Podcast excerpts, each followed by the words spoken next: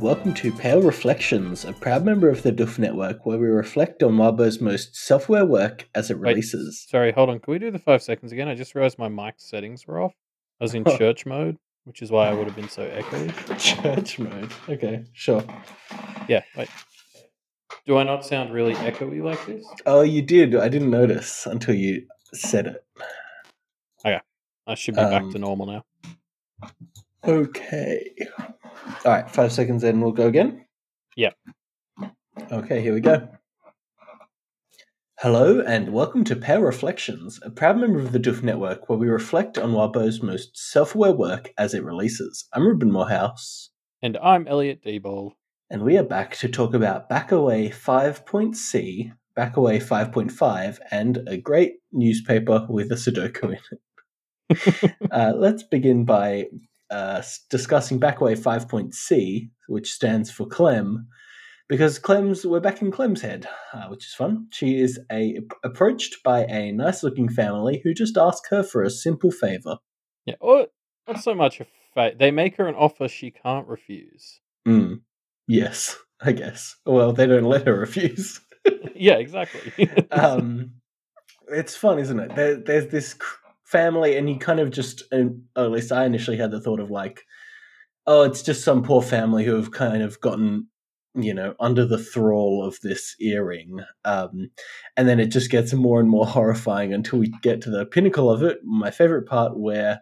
Uh, they they will basically do anything to get this earring, but as soon as Clem says "Don't kill anybody anymore," they're like, "Oh, fine. Well, if you're just going to be unreasonable, it's great." yeah, I agree. There's a really fun like de-evolution of, of, of things as this scene goes on because like, I started and I was like, oh, interesting. This thing is, affects innocent people. Yes. and then and then sort of like, oh no, okay, so they seem to be others, but you know they're being pretty nice about this, and then Yeah. then they just turn into like full on murder monsters. Um, it's yeah, it, it's like a very fun ride that we get sort of taken on there uh, as this sort of descends further and further. Um, and yeah, as you said, uh, like I love the bit where. She's like, I just want a life, and they're like, "Oh, we can do that. That's easy." Yeah. And then, what kind of the- the- life would you like? yeah, it becomes clear that they're gonna kill Ah. someone. It's so good. Um, yeah, I tried to see if these things were like any sort of existing mythological creature Mm. Wildbow was basing them on. I, I couldn't find anything. So if anybody has any ideas, hit us up. The, the the closest I sort of came to finding anything is there's a Korean goddess called Eopsin. I'm Mm. not sure if I'm pronouncing that even remotely right, but um, it was like a black snake that was associated with like hoarding wealth and, and, Mm. and stuff and getting wealthy. So that seemed appropriate to these folks. Yeah, well, it definitely had a bit of a like religious vibe to it, right? Yeah, yeah, exactly. Like the, I mean, the facts we sort of know about them are they don't like water. They carry like sixty thousand dollars in their RV. Um, they breathe a lot, and they have a connection to this black snake business. Mm. So, and that's I think that goddess they were like offering to let her meet was Eopsin. Right. Yeah, makes sense. Yeah, they clearly have some connection to some kind of goddess thing. Um, yeah, so Clem uh, rejects this family, you know, outsmarts them, continues on her way, uh, looking for Daniel. And as she as she is, uh, she stumbles across Guilherme, slowly bleeding in his cave. Hmm. I I was worried for a sec when we saw all this blood, but then he does say he's healing, and I remember in Daniel's interlude, Daniel thought of it as a non-fatal blow. Mm. So I think Guilherme is just being a bit dramatic here with how much blood he's allowing himself to bleed. Um, I don't know. Yeah, yeah, it's interesting. He's, I, I was going to say bleeding out, but he is healing, right? He's just kind of doing it in a very dramatic way, I guess. Yeah, like he he yeah, setting the scene for when Clem shows up, I suppose, because he's got this sword fucking ready to go in the middle of the room. Um, a- as Daniel would say, he's very extra. Mm, mm. Yeah, definitely. Um, but yeah, it, it's funny how quickly Clem finds this cave as well. Like Bristow talked a bunch about how he was like getting the aware and like sort of muddying them up a bit, like you know, giving some of the gilded lily powers to Sharon and Daniel and, and the others were getting like you know sort of this bleed through effect. Um, and you can sort of see that here. Like Clem, she keeps getting distracted. First of all, like she notes it's like, oh yeah, that's right. I'm meant to be finding Daniel, and then she just sort of walks straight into the fairy cave. Like that's that feels very Daniel to me. That she was like, you know, yeah, getting distracted and then just stumbling into Fae shit. Mm. Mm. Yeah. Um. yeah, you're right. It, it's it, they're really just very effective at getting exactly where they want to go. um, yeah, and, and and part of me feels like that's that's the Clem in them, but I just I, I find that interesting because it definitely makes them a much more effective team, and I yes. can't help but like tie that back to the Kenneteers a little bit. Like you know, is that what's happening there, or if not, why? Like you know, it's just mm. you know mm. the taking people with like these sorts of magical things that have been done to them or that have happened to them and mm. softening their edges and evening them out a bit actually kind of seems like it could be good if it wasn't Bristow doing it. Mm. Yeah, yeah, true. if if they were self organized, maybe. Yeah, or if somebody um, was doing it with an eye to actually making their lives better. Mm. Yeah. Um, a fun note during this interaction with Guilherme is he's he he kind of defaults back to his mysterious mentor role, which is great. he, he which is the same role he's obviously been playing for for Lucy, kind of questioning and giving hints, but never quite explaining things, which is exactly what he does for Clem as well. Yeah, a fairy is kind of exactly the sort of person who you want to walk someone like Clem along these lines because mm. he's he's so good at even when he doesn't tell her things, he's clearly like implanting thought or patterns of thought in her head. Like he's constantly sort of suggesting, you know, things like, "Oh, people listen. People tell you things if you listen," and just like all this stuff. Like you should just be asking questions. Like he doesn't tell her anything, but like I could, I can get the sense that he's making things harder for people like Bristow down the line. Mm. Yeah, yeah, definitely. Um, it's interesting, isn't it? Because you can kind of see some of the pieces that he's put into place, uh, unraveling in Clem's mind as as um as she's you know going through the rest of this chapter. Um, yeah, or even you know, the next. Or is, yes, is it, yeah. No, it's later on where somebody's like, somebody's like, "Oh, don't don't worry about what we just said about missing sarcasm," and Clem has this sort of moment where she's like, "I'm going to think about that later." and I could just mm. imagine Guilherme like doing a little fist pump. Well, there's and there's a there's a moment where Clem leaves the cave and she thinks, "I still have so many questions, but I don't think I'll come back to this guy." Which I just thought was kind of like, "Nice work, Guilherme. You really towed that line perfectly." Um, yeah, he gives Clem a mysterious package, which we'll get into later. And uh, yeah, so basically, the gist of what he tells Clem is uh, he talks about privilege, right? Like almost explicitly. He he says hey, some people are born with stuff, and some, as a kind of you know universal cost, whether you believe that or not, have to struggle. Um, and Clem, with her mysterious gifts, is born to struggle, but don't give up. You'll come to to understanding soon. Yeah, um, and like obviously, you're right that that metaphor is sort of so blatant that even Clem calls it out in the text. She's like, "I don't care about politicians and celebrities and stuff," and I was like, "Whoa, hold on there, Clem. You can't mm. just you can't just break the fourth wall like that. but um, I yeah, I mean, I, I do find this speech really interesting. It's obviously going to tie into all the stuff with Daniel and Verona, and and we'll talk about that when both of those two come up. I think, but um, because yeah, I, I, guess yeah, I feel like this is a, a really important thing for someone for someone like Clem to hear because if she has this sort of gilded liliness or whatever, like this sort of curse that was put on her by the universe. Like, even if you take down some of the bullshit like Alexander and stuff, you, you know, if people like Clem are getting cursed and there's no cure, uh, like you can make society as egalitarian as as, as you can, and there's still going to be people like like Clem who are just going to suffer more. Mm. If that makes sense. So it's like, yeah, I, I like it's it's a really important if message, even if it's not exactly what we all want to hear. I suppose. Mm, yeah, yeah, yeah. I, I, it's interesting as well because Clem doesn't quite uh, seem to get much out of it. You know, like she kind of starts to get a hint of what Guilherme is saying, but it's again, it feels like he's kind of putting seeds in there and and knowing that they will grow.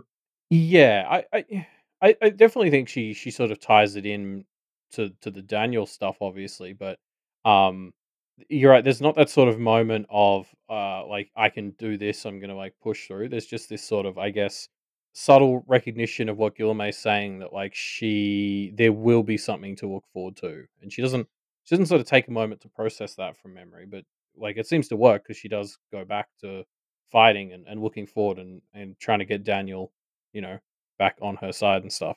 Mm. Yeah, Like, yeah, yeah, true. but like because because I guess you know the whole point of all this is it's just like I feel like that was sort of the big thing for me is this sense of like you have to keep pushing forward and looking for the good stuff. It was like when Avery found Snowdrop. Yeah, She was like, I'm gonna keep looking for the good things in the past, like Snowdrop. Like just like life's gonna be shit and hard and unfair and like ten like alongside trying to fix that, you also need to make sure that you are finding your own happiness. Mm. Yeah, yeah. I you're right. It and, I guess the point of what Guilherme is trying to do here isn't necessarily to help Clem. It's just to to manipulate things to go in the way that he wants them to. Um, Uh, So I guess he did a I good job. both. yeah, it, it could be both, but it's not necessarily both, right? Sure. Um, I don't know. I, I, I mean, I think Guilherme's message as well, because you know we're talking about how this applies to Clem. We'll, we'll talk about how it applies to Daniel and Verona as well.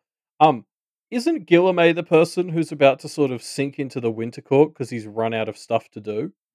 Yes. Like it's it's a bit ironic that the guy who's like, "Hey, it gets better," is the one who is is kind of you know the the one who's about to give up seemingly like I, that's that's sort of a fan theory that I've started treating as as you know or do I try? I mean, because you know we got the confirmation he's only got his two adventures left or whatever. Um, yeah, like I, I don't know. I'm uh, this just feels like a big wrinkle to me in the where does where's Guilherme heading? Because it's bizarre that like the guy who's about to sink into the winter court is is the one who's telling everyone, hey, you know, don't give up, keep fighting. The experience in itself is worth it. Mm, yeah, yeah. And of course, we'll get to more of this discussion uh, next chapter. yes, we've got various angles to to look at look at this through. Mm, Um, also, quickly, uh, should we talk about the earring? yeah, Clem's yeah. uh, magical earring that uh, makes people like her when she's wearing it, or try to steal it when she's not. It's good, isn't it? And it's um, we see a little bit of how it behaves when it's in her ear throughout this chapter. Yeah, Yeah. it's um, yeah, interesting. I like it as this sort of. Uh, i- i- it's like the essence of expensive jewelry, kind of blown out of proportion, which is exactly how magic in this world works. Like if you think about the symbolism of expensive jewel- jewelry, at least to me or or through a certain lens or whatever, it's like you know when you wear it, it's all about impressing people and getting people to like you. Mm, Um, and then like when you when you're not wearing it, it's basically just like a target for to get robbed. um, and and you know like how many movies are fucking centered around someone stealing like a precious gem, right? mm, Uh so and even I think Guilherme says when she is wearing it, there's a hollowness to the the connections she'll make. Like, you know, since it's like if people only like you because you have like diamond earrings or something, that's probably not the foundation of the strongest like friendship. yeah, um, yeah. I, I think it's especially punishing for Clem with the fact that, I mean, she. We've heard her mention this kind of, I guess, fling that she had that felt like it could be more. Um, and now we've got this earring that makes people kind of want to please her and serve her, right? Um, I don't know. It just feels like it's, you know, the Yeah. universe giving her a big fuck you. I mean, it is very concerning that it's like I think Guilherme was like, "Yeah, you should probably only use this once or whatever," and she, uh, she sort of ends this whole thing with, "I'm going to keep it." Um, so that yeah, that bodes not great, but uh, I could see just how she would fall into this trap because the appeal of this thing is just like you know, it's going to make things easier for her. Like Mm. it'll smooth the tracks. Like you can't walk past that. I, I can yeah, it, that is very tempting. Mm. Yeah. I don't Yeah. think she would have to use it on her her partner Well, person. you know, of course she wouldn't have to, uh, but it's I don't know. I, I, we we hear that the putting it in a box is enough to diffuse it completely, but I I'm just I don't know. It's the kind of thing where once you've used it, I worry that it would just have kind of a permanent vibe around you of it. You know? Oh, it seems very addicting. Yeah, yeah, definitely. Um, so yeah, uh, Clem uh, heads out to continue looking for Daniel, and is picked up by a driver along the way. And I think this is almost certainly the earring, right? Yeah. Like just somebody Yeah. randomly being like, "Oh, let me give you a lift," and even at the end, they seem to be kind of a little bit enamored with go. Clem. Yeah, this person is just like way too okay with everything Clem is presenting. It's just Mm. like, oh, uh, where do you want to go? North? Okay. Like, if I picked up someone in the middle of the night and all this shit was going down and they're like, Can you take me north? That's that's probably when I would be like, Yeah, this isn't gonna work. Ah, yep. Um, Yeah. uh, as well, like, because we actually kind of skipped over, like, she didn't just run into that family on the way to Guilherme. Like, there was a Mm. fucking weird dog seahorse monster in the river. Um, she got attacked by some other guy and his dog. Um, like, she was just being bombarded with others. And then as soon as she forces the earring through her ear, which is not pierced, um, w- which got to me a lot more than a lot of the other horrifying things in this story. Um, you know, as soon as Mm. she puts it on, suddenly it's just you know the world completely turns around. Like, of course she's going to get like addicted to using this thing. Mm. Yeah, of course you would, right? I don't know. It's like a make everyone be nice and friendly to me device. Yeah, especially like after how things were when she was just holding it. Like, it's such a massive turnaround. Mm. Yeah. Um. So yeah, Clem arrives at the scene and uh, starts conversing with the Kenneteers. Uh yeah, and I I really like how we're kind of seeing the back half of this action scene from Clem's perspective, like from someone who has no clue. It's kind of like in 1.z when we saw the Kenneteers uh, leap into action from Gabe's perspective. Like it's just kind of fun. Like uh, we get to do a bit of detective work, figuring out that like Lucy's been setting off goblin bombs Mhm. and um yeah like, yeah i don't know it's just like clem casts this very different lens of the fight than what we're used to and it's it's fun kind of getting to flex our knowledge of the world by interpreting it Mm. Yeah, yeah, true. yeah, there's a few like bomb things throughout this, and Clem's just like, "What the hell?" But we kind of know what's going on in the background. Um, because i think they say one of the one of the things they sort of say is like oh i've only got like one ass blaster left and one of the first things that happens when clem arrives on scene is like all the people are running and i think they i think it says they were holding their asses so like i think the ass blaster I didn't notice that. I think the ass blaster like makes everyone explosive. Made everyone shit their pants. Like that. Aye, yeah, aye, we, we don't know. It's it's just so it's it's such a fun and different way of engaging with like this insane fight scene. Yeah. Oh my god. Yeah. Um. Speaking of fun things, Clem arrives and starts explaining the earring, saying, "Wearing it makes people like me or something." And Avery's response is, "Oh, that explains it." Whew. Um, which is just great, thirsty Avery. Come on, Avery. Um, yeah, this chapter has a has like a handful of absolutely fantastic lines. Um, we'll get to Daniel's fan- like just awesome one in a bit, but like we skipped over Guilherme's one where uh Clem is just sort of like, "Why do you need me and Dan to leave?" And Guilherme's like, "Well, on top of other things, he's currently stabbing people like me." it's just such a good answer, especially for us as the audience with all the other context, because even Clem just sort of has to be like, "Yeah, fair enough. Like, can't argue with that logic." yep, fair enough. Um, uh, so yeah, uh, they're, they're chasing after Daniel now, and they kind of find their way into this tower, which is uh, basically Van Gogh's Starry Night, right? Like this is as I was, I, I didn't kind of realize until my second read through, but what I was picturing was exactly the painting Starry Night, where it's this big black tower kind of blending into this starry sky above this kind of small town. Almost exactly it is that. To the extent that it, after I realized this, it kind of feels intentional. I I was not very familiar with this painting, like, un until you wrote this in your notes, like, I googled it. I was only familiar with the actual starry part of the sky Mm, bit, um, and so I yeah, I went and looked it up, and you're right, it's like a giant spire over a small town, like, it it it definitely fits. mm. I wonder if it's intentional. Wildbow confirm. Uh, we'll see. Um, But yeah, uh, basically the, the TLDR of, of re-entering this this scene is uh Operation Stop Daniel yes. not going very well. No. Um, no. Yeah. He's uh, he's kind of made this Fey tower that has taken form and is like warping the hostages, right? Um, basically turning them into uh, homages to a, a powerful fairy. What it seems to be. Yeah, just sort of turning this into uh like even more of the fairy. Like, like that was sort of what came up in in last week's chapters was Daniel was morphing that street into a kind of shitty reflection of the Dark Spring Court, and this is just like the next step up from that. Yes. Yeah. Um, I, I mean, it's horrifying, right? There's this young girl who's like unraveled in a very creepy way. Yeah, I even after the second time reading it, I'm not 100% sure I understand exactly what happened to the poor girl, but um I mean it's not good.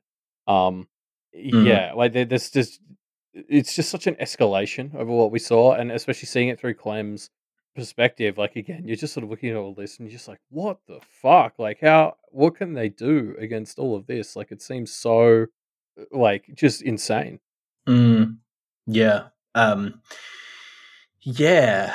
Uh, there's a lot of insect imagery, a lot of like unsettling kind of uh, majesty, I guess you would call it. Um, Mm. yeah, creepy.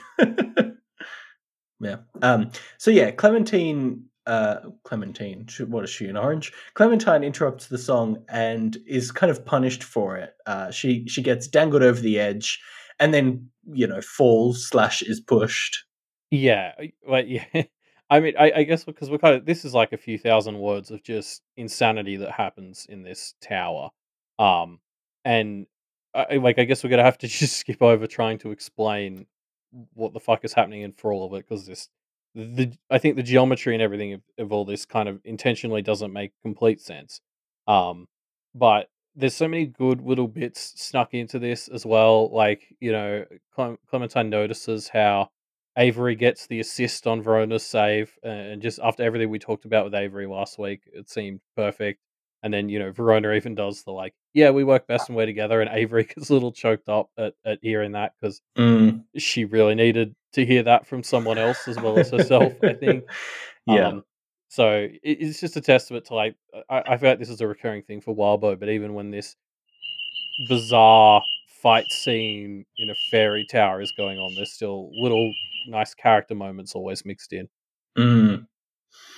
Yeah, yeah, often. I mean, it, that's the thing about this trio, right? Is they they do just have this natural, constant awe of supporting each other, even in very tense moments. Yeah, yeah, Um, so yeah, Dan. It's kind of confirmed that Daniel's singing has at least done something to bring forth, you know, a fairy or made this into an actual fairy realm. An actual fairy has come through, and now it's like getting serious. And it kind of made me connect it to what we first saw with when Clementine got Clement, when Clem got here with like um, the Carmine Beast aura making her, you know, ratcheting up her Gilded Lilies shenanigans. And I guess we only see Daniel in this circumstance. I, I doubt he's this strong always, but I was kind of floored by how powerful he seems to be. yeah. The, the the moment where they're sort of like, "Oh, he's getting help," I was like, "Oh, thank God!" Like, because that's terrifying if this is all Daniel. Um, Mm, but yeah, I guess uh, at least one fairy from the Dark Spring caught whiff of, of what was happening and was like, "Oh, this is fun," um, mm, and you know, I guess funded his show. yeah. Um, yeah. uh, so yeah, th- this show is going really off the rails. Uh, Clem theorizes that Daniel's kind of inside the tower, uh, and so they kind of bail after all the hostages are more or less free.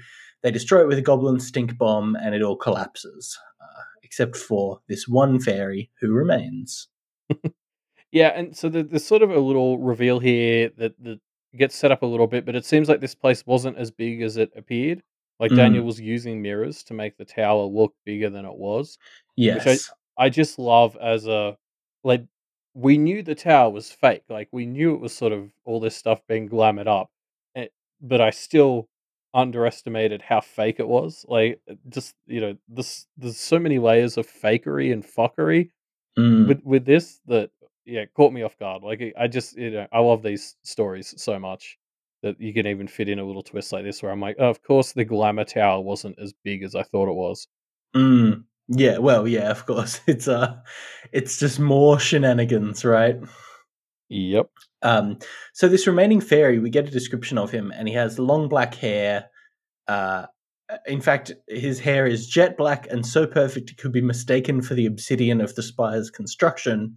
And he's also wearing a black silk kind of dress outfit. Um and I thought this was very interesting because it kind of reveals that the the the hostages that were being transformed were more or less being transformed into this man, right? Like the hair stuff, the silk stuff, very much the imagery of this man kind of reveals that he was the one that was behind the tower. And I'm, I, I guess I'm kind of curious if he and Daniel had some kind of relationship uh, that made that made him the one that Daniel kind of called out to, or, or if they've never met before, or what it is. Um, just, I'm sure there's some horrifying story there. Yeah. Well, I guess if we assume that this fairy showed up, uh, when, uh, like, you know, oh, that's uh, you know, if this fairy showed up when Daniel started getting to the point where he could build towers and and shit, like when it really escalated, then like, yeah, if he was getting help from this fairy, it would make sense that some of the stuff he constructed was in its image because it, it like. You know, that was his whole thing. Remember with like Marissa and Guilherme? He was trying to impress them so that they would like take him in. Mm, Uh, and that's like, so, you know, kind of playing to the ego of the fairy from Dark Spring who popped in to help him out, you know, like mm, that might have been what he was doing. mm, mm. Yeah. Um, so yeah, we get a, a an emotional moment with Daniel and this fairy, where Daniel considers going with him, but ends up choosing his mundane life and his, you know, uh, not to not to denigrate them, but his mundane friends. Mundane in the not explicitly magical kind of or like, yeah, exactly. Um, yeah, I, I mean, this is this is such a beautifully heartbreaking scene. Um, I es- especially because I think till now I'd mostly just been thinking of Daniel as a sort of uh like addict of some kind, like like mostly sort of drugs. Mm, Um, but the the way that this is framed and and with what we've learned about the the the Dark Spring court in the meantime, it becomes pretty clear that it, it's a bit more nuanced than that in that like he's also fitting this sort of idea of like a, a, a child star who you know got brought in and, and promised this brilliant life eh, of fame or whatever and then tossed aside when he hit puberty or whatever mm, which kind of make, makes sense with how like clumsy he was in his in his own chapter yeah. and um yeah, a- and, you know, like those two things aren't always separate. There are a lot of child stars who've like run into drug problems and stuff, and so like I don't think it's a coincidence that those two things like got a bit mixed up for me here. But um yeah, it's just a slightly different angle on this whole thing because he's not just chasing glamour as the substance, but he's he's chasing like the importance he felt in the court or the fact or the purpose um, Mm. he he explicitly calls out to not wanting to be a burden here, which um feels very targeted to to one of our main characters. I won't say which. Um, well, it is but very. Well, that's the thing, right? Like, this is very. We had the parallel between Lucy's concern about Verona and her tying that to Daniel. And now we have Daniel literally making the choice between having connections with with you know his human friends and family or diving headfirst into magic but losing himself along the way. And that's not I mean, that's almost as explicitly a parallel to Verona's situation as it can get, right? I mean, yeah, absolutely. And that was sort of like when I opened 5.5 and saw it was a Verona chapter, I was like, Well, yeah, it had to be, and of course, you know, then we started to have that chat in the chapter because I was like, it's just such a natural follow on from what happens with Daniel here. Because, yeah, I mean, essentially, Clem, Clem makes this case that, like, you know, you you can get this fame or whatever, but it's not actually what you want. You're sort of doing it for them or or because they've told you it's important and it feels easier, but like you're gonna lose your people along the way. And and yeah, as you said, like he he chooses the people, and and that's important because his big problem was he didn't want to be a burden. Mm, And uh, yeah. Verona goes through the same thing in a minute. Yes. Indeed. Um. Yeah. Uh. Yeah. I. I. I next chapter, we don't see Verona make the connection to herself, but we definitely make it as the listeners, and I think Lucy makes it because she, you know, Yeah. get puts it together. Um. So yeah, we'll get to that next chapter, I suppose. Yeah. Um. In, in lighter news, uh, I'm just going to read this entire uh bit Daniel has. Where so when Daniel makes this decision, and it's such a powerful moment. He, he he makes this decision that he'd rather have his friends and family than this this hollow fame that wears him out. and it's very powerful. And then uh, I, I think it's Verona sort of mentions Sharon is waiting for them, and Daniel's just like, oh, Sharon's waiting, Clementine. What joy, what wonder, whoopee, hooray! This drabby, sad, frustrating world is welcoming me with our favorite person in existence, Mhm. Sharon. My heart bursts. However, could I have dreamed that, of that other life when Sharon is here? it's pretty Um, good, isn't it? Yeah. Oh, what a champion. it's the start of Daniel's complete turnaround in my head from scary to just hilarious. But um, I think it's also great because like I, I feel like this captures that lesson Guilherme is imparting on fucking everyone um here uh, very well because it's like you know it, it is so perfect that Daniel like chooses not that life and is immediately confronted with Sharon because that's just like the worst part of this life Mm. um, but you know, he can still go looking for the joy, like in this case by being a sarcastic asshole. Um, but yeah, you know, like just even despite Sharon, there's still hope for a better future. yeah, yeah. I, it's it's some classic some classic sarcasm there. I love it. Yeah. Also, I think uh, Verona again is like, oh, Sharon has a head wound, and Lucy's the only one who asks about it. Daniel and Mhm. Clem don't give a shit. Yeah, of course. just a, a nice little bit for me where I was just like, okay, good. You know, nobody really cares. Lucy's just like checking it's not too serious. But Daniel and Clem are like, whatever. yeah. Um yeah.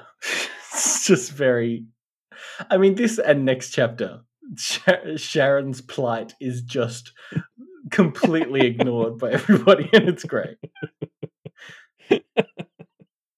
Yeah. Um so yeah, they, they, they regroup and and uh, not only is everyone here, but also Melissa is here because that note from before was to Melissa's parents telling them to tell Melissa to come here, I guess. Um, yeah. And Melissa looks at Clem, and Clem looks at Charles, and they all get visions of their future.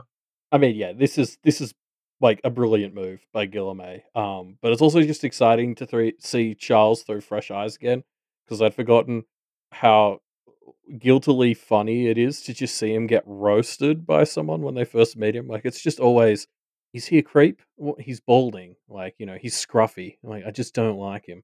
Mm. Um, i- you know, it, it gets us back in the zone of, of what Charles is so quickly, as well as just I shouldn't laugh at it, but I do.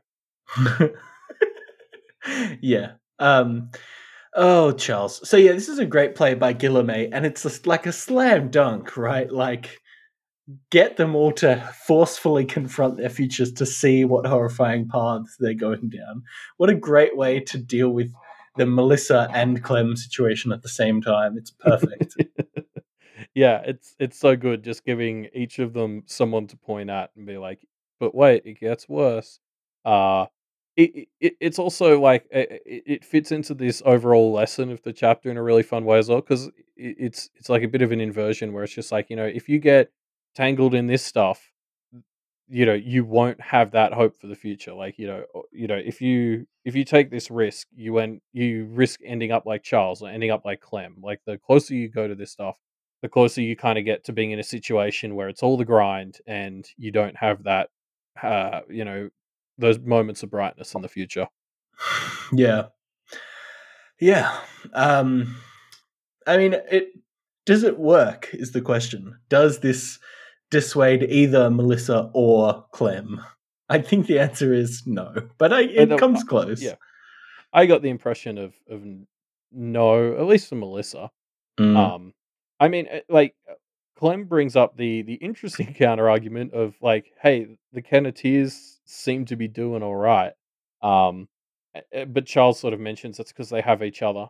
Um, and that that feels like because community and like teamwork have been so important to this story. Like s- everything we encounter has some sort of crew or group they're a part of. Like you've got like Kennet as an institution, you've got the Blue Heron Institute. Like it's all about how these groups are working together, and so that feels mm. like it will sort of be a core part of this story. Like as it ends, is like how the Kenneteers have done better because they have each other. And I mean, we see that every. We're about to see a huge instance of it next chapter. Mm. Um, so clearly, what we need to do is awaken Clem with Daniel and Sharon. Mm, yeah. Um, yeah. I wonder if what Guilherme has just done is made a kind of Charles's Angels with, uh, you know, Melissa, Clem, Sharon, and Daniel all teaming up together. what a terrible team that would be.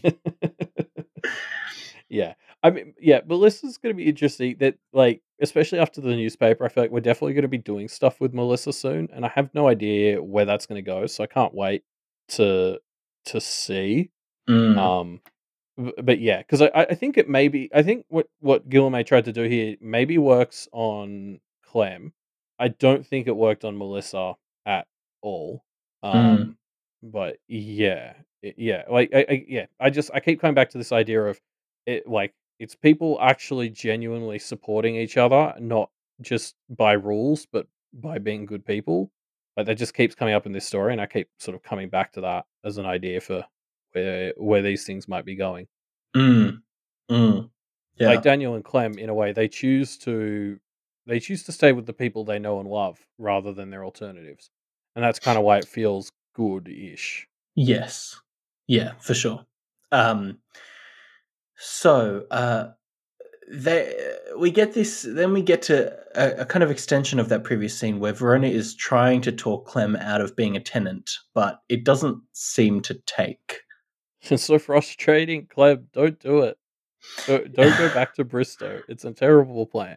Yes. Um, uh, there's this part where Verona says they're talking about how Bristow makes it hard for Clem to leave, and Verona says, you know, more than that, eh, more than rent or or utilities or whatever, he makes it hard to leave in the same way you find things, and that's just such a good thing to say to Clem as a way of like, hey, this isn't you're being like not just manipulated, but like magically or whatever influenced.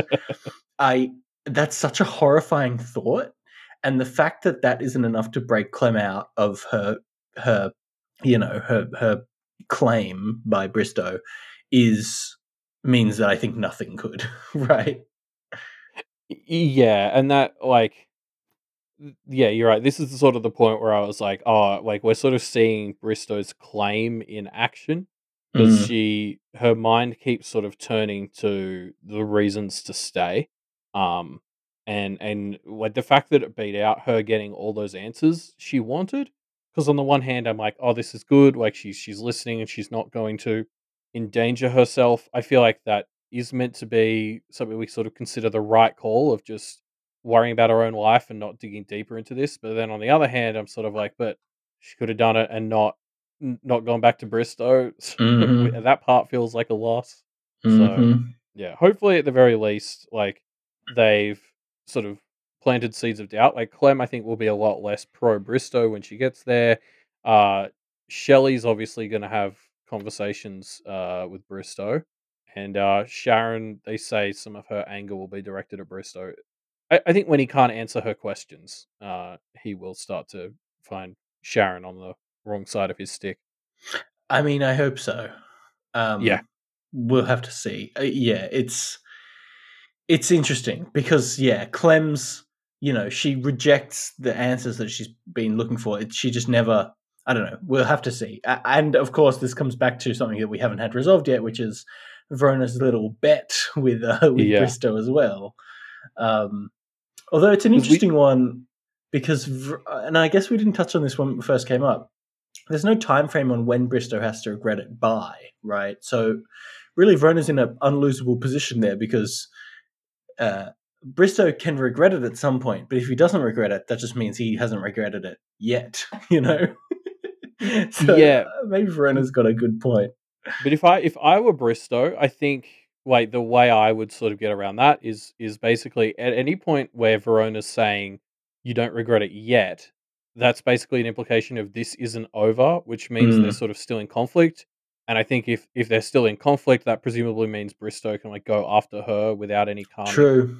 stuff. So it's sort of like she sort of has to cop being gainsaid um, to end hostilities between them at this point. And the Mm, thing is, we don't quite understand what that will look like in terms of how much power does she lose for how long. If she's Mm. getting her power from the Kennet others, does that mean it affects them as a conglomerate? Like how how bad is it? Where exactly does the power loss come from? Yeah, like I, I don't know. I, I actually kind of hope she does get gainsaid just so we can see it and understand it a bit more. yeah. Yeah, true. we still don't really understand gainsaying, right? Yeah. Um, so, uh, yeah, the, the tenants finally start to leave, but mm, Clem drops a little bit of a hint um, on her way out, which uh, spirals out into wait, wait, wait, we need to deal with this, which is uh, the red fur, the carmine cube that she found.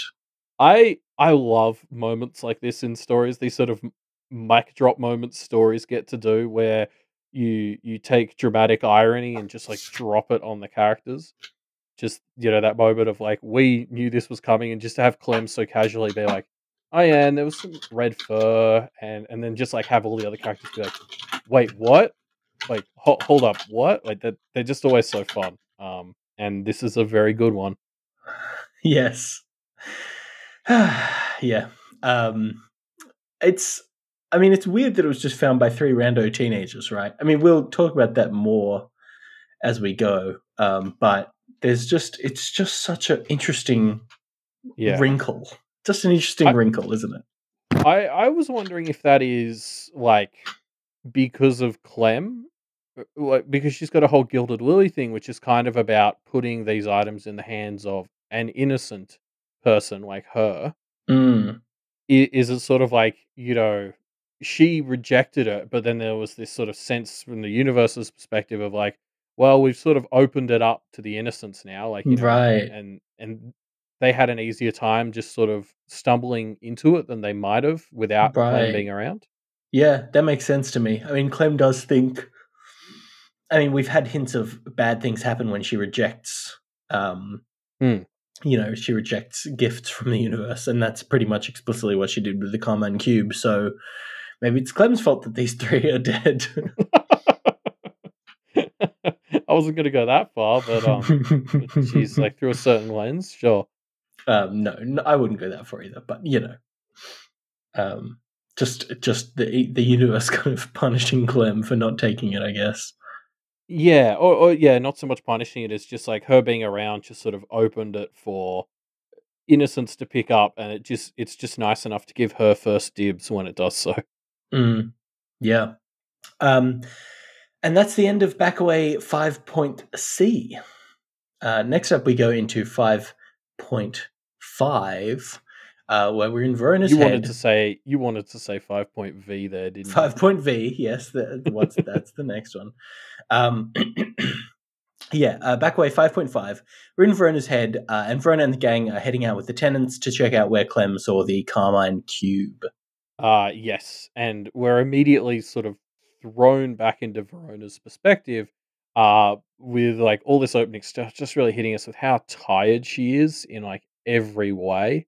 And I- like I, I found this was important because it's been a couple of weeks for us, but in this night alone, Verona's had her trip through the ruins. She's had the Alpi nightmare. She's had that fight with the ghost. All the shit that just went down with Daniel. Like this night has been just emotionally torturing Verona over and over again. Uh and she's in a very bad spot. Mm. Yes. Um yeah, she's pretty unhappy. Uh she's been holding on to the thought of magic school tomorrow. Which and I'm just kind of like Sure. that that's no there's no way that's happening, right? Like th- isn't the town really fucked up right now? Are they just going to ditch? even even if they did leave now to get back to the school, it's like two a.m. Like she's not, she's gonna fall asleep in class, right? Like she just, yeah, yeah. I like, yeah. I just, I mean, you can really see how out of it she is, just with like she she's actually taken like her mask and everything off. Like Mm. she's choosing to be more human. She actually focuses on like all the bright things around, where she's like, "Oh, the stars are bright," which is you know normally she's like, "The darkness is my home." Um, Mm. so she's just she talks about how far she's retreating into herself, and you sort of really see that with all this stuff going on in the text. Um, and then yeah, she she holds on to that one hope of magic school tomorrow, and I'm just like, oh, this doesn't feel healthy if that's all you've got. Yeah, it's uh, yeah. I, I, I- I, I mean, yeah. Well, I would say I'm worried about Verona, but we kind of get the resolution of this to an extent within this chapter. So thank yeah, God. true. Um, Um, so yes. Uh, okay, actually, wait. Here's another thing I want to point out, which is uh, there's there's a comment made by I think by Clem or by Daniel saying, "Oh, this whoever this person was, referring to the Carmine Beast, must have been something special," and everyone kind of chimes with like, "Oh yeah, she was," and um, Charles's one is begrudging, and I know they have a history, but again, I'm just kind of like, everything Charles does is so suspicious. is how, how is this? I honestly didn't get that vibe. I'm I'm curious to hear from you. Like, what? Just What- the, the fact that he's about this? begrudging about it is just, I don't know, like just always suspicious to me in the in in uh, how he thinks about the Carmine Beast. I guess. I mean, she did reject his like appeal to not be like the shit stain of the universe. So Uh, Charles I talks about like Alexander. is, is Charles fair. talks about Alexander Belanger in this chapter, and is not. This is more uh, venom than he has for Alex. You know. Yeah, yeah, that's true. That's true. I don't know. I yeah. I, it's just because I like I saw someone else recently who was theorizing that Charles is is you know the mastermind or the leader of of all this. Um, and I just I don't know if that if that is what I believe, but I'm also certainly going to be wrong about who done it. So Mm, I don't know.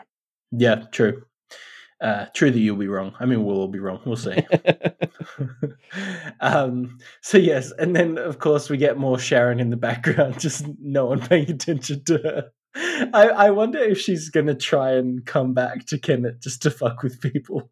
There's a bit of a hint at that towards later in the chapter, but I don't think it's gonna happen. But oh my god, just she's she's just so having a bad time.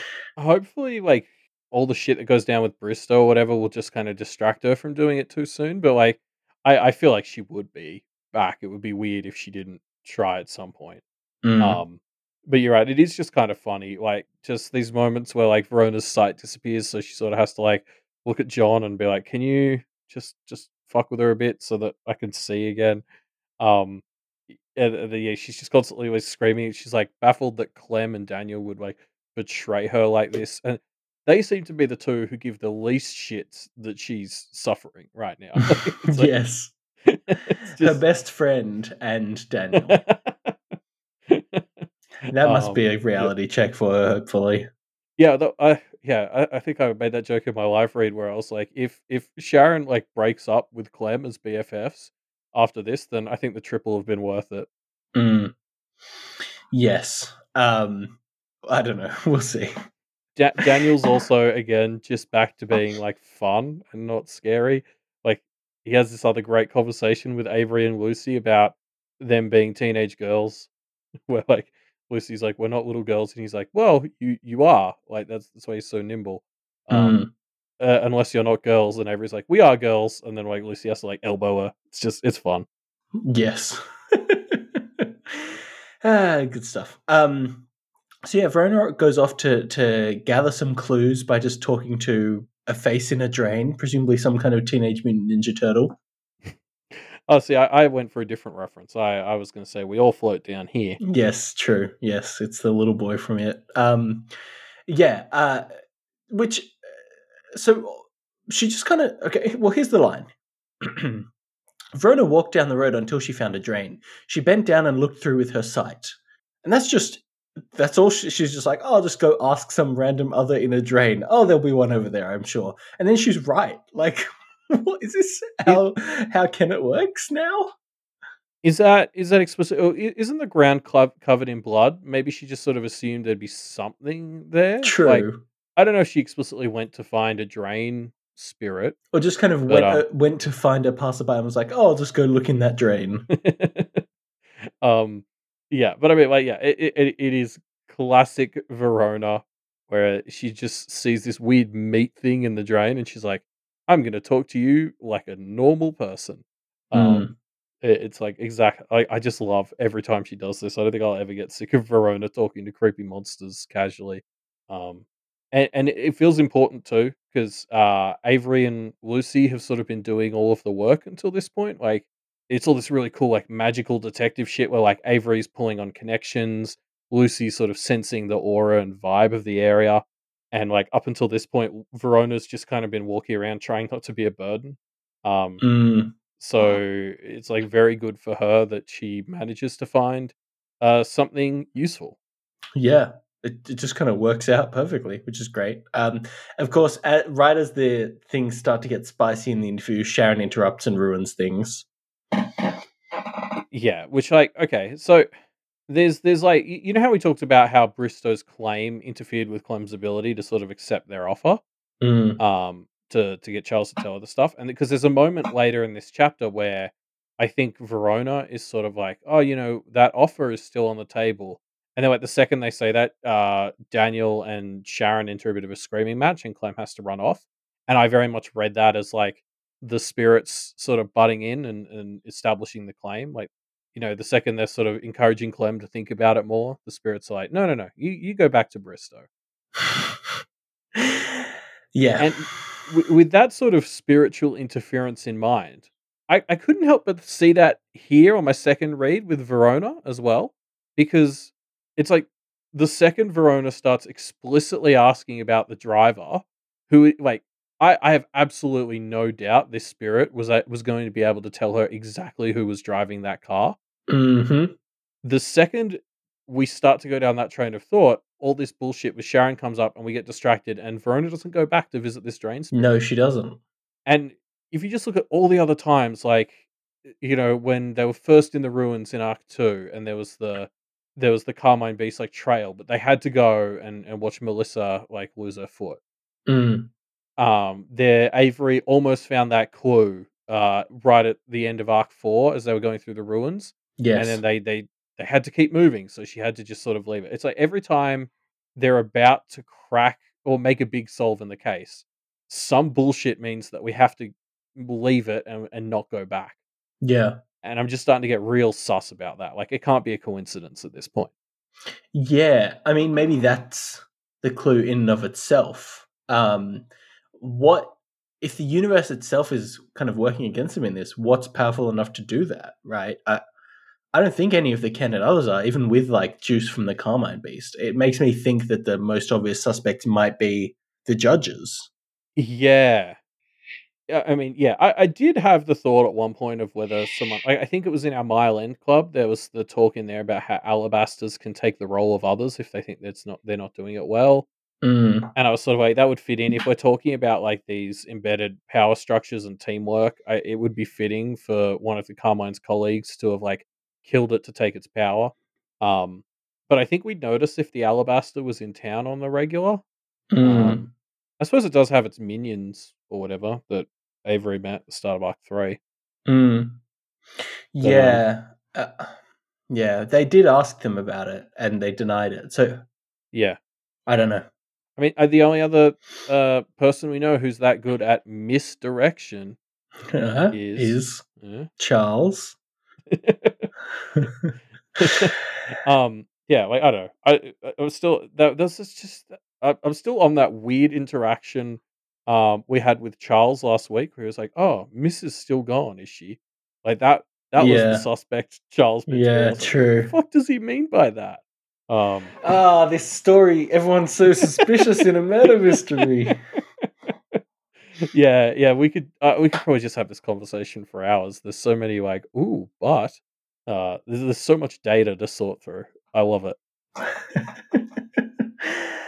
Yep. Um, so uh, yeah, so Sharon screams. This calls over a police car, who checks them out. Um, kind of drawn over by Sharon scream, and, and it seems just kind of Charles voodoo as well. Um, and the trio more or less manages to talk their way out of it, with only a few minor promises being made.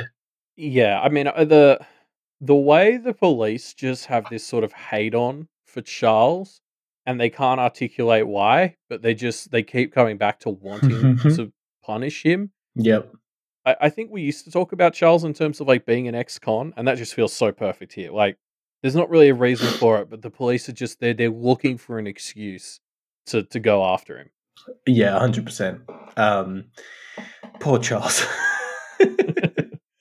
um, but yeah, Clem also. I mean, th- this kind of conversation breaks out. Obviously, it's the police that's especially uh, in the current political climate uh, charged uh, interaction. Um, and Lucy clearly is is fairly cautious there. Um, as is Clem, who seems to have had some problematic experiences with with police officers in the past. Yeah, yeah, because obviously, like, sort of what happens here is is it becomes quickly established that Lucy has been taught a very different way to deal with the police than Verona and Avery. Uh, as you Yep. said, there's a pretty obvious reason as Yep. to why uh, her family in particular Uh, has, has had to learn a different way. is fair enough. Yeah, like absolutely. Um, uh, and I, I yeah, I really like this character moment bit where Clem kind of backs her up because you can see from Lucy's perspective how even when you're so close to someone like Avery and Verona, it would just kind of be frustrating that they don't get it in that way. Like, because the two of them are just sort of like, yeah, but I mean, it all worked out, and and you can tell Lucy's just kind of going insane that they don't. They, they're not able to really see things from her perspective. It's, it just must be so relieving to have Clem just show up and be like, "Yeah, no, sometimes it's just you, you're fucked either way." Mm. Yeah. Um, yeah. uh, although, in fairness to the police officer, they are more or less kidnapping and abducting uh, Sharon, right? Um, Yeah, but then in fairness to them, it's it's Sharon. true, true. I think it cancels it out. it's.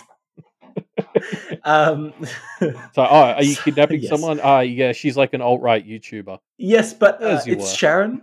We'd like to apply the Sharon defense. Oh, of course. Yes, please, on your way.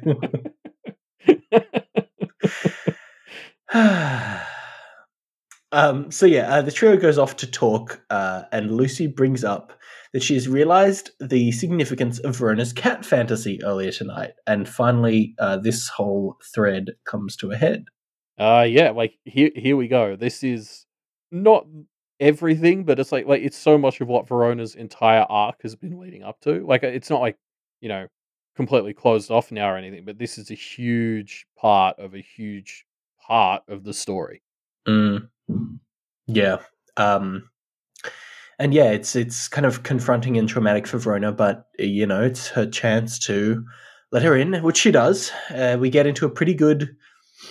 We get into a pretty good place. Uh, obviously, Verona is. Uh, I mean, it's traumatizing, right? Like, fair enough. It's traumatizing having Yeah. this conversation that Verona's even wanted to have finally start to unfold in front of her. I, I really, really like the way it's described at the end of this section of like Verona's like it feels like there's more boxes and, and weight inside of me, but it, it's been rearranged into a way that's more manageable. Because that's so how having really big emotional conversations like this feels. Like you come out of it and there's this sense of, oh shit, now there's more I have to do, but it's not stuck inside me and, and like I can deal with it now. Like I, I Mm. not to jump ahead a bit, like I thought that that's such a fantastic way to describe how something like this feels. Mm, Um, yeah. yeah, yeah, I, I do like how right right from the get go to go to the start of it, you could tell we're not getting out of it because there's that moment where Lucy's like, "Is that the plan?" and Verona's like, "Well, it's it's a plan," Mm, and then Lucy's just sort of like, "Okay, what are the other ones?" yeah. And Verona has nothing, and no other plans. yeah, it's like, okay, no, we're doing this. Like, you're not you're not getting out of this, Verona. Yeah. Um, and yeah, like that moment where she finally lets them in, like, like because Lucy's sort of like, "Why won't you let me in?" And Verona's just like, "Cause like, look at my dad, look at my mom. Like, I can't." I- yeah, I either she do does that. let you in and becomes her dad, or she doesn't and becomes her mum. Is what she thinks. Obviously, false. Yeah. but um, yeah, it's, it's rough. Yeah, yeah, I- yeah. Like this, this is such an emotional scene to read, and yeah, and because so Verona's cat solution, like uh, I, I feel like this is the clearest insight into the motivation behind it that I've had. It's you know she she either opens up and becomes her dad is what she thinks, or she closes up and becomes her mum. So if she takes this third option of becoming a cat and just kind of not engaging with it, at least that's a decision she's making that is not her parents. Do you know what I've just made the connection to, Elliot? I don't know if this is a fair connection or not. So you tell me. You know how um teen it's it's teenagers. It's especially teenagers. And it's this thing where I don't know if you had people like this in your school when you were in high school, Elliot, or middle school for the Americans. Uh, but people who would like kind of role play animals, especially cats and dogs, in the sense of they would kind of take on mannerisms similar to a cat or a dog where they would like rub their head against somebody or something like that that kind of like awkward thing that you do.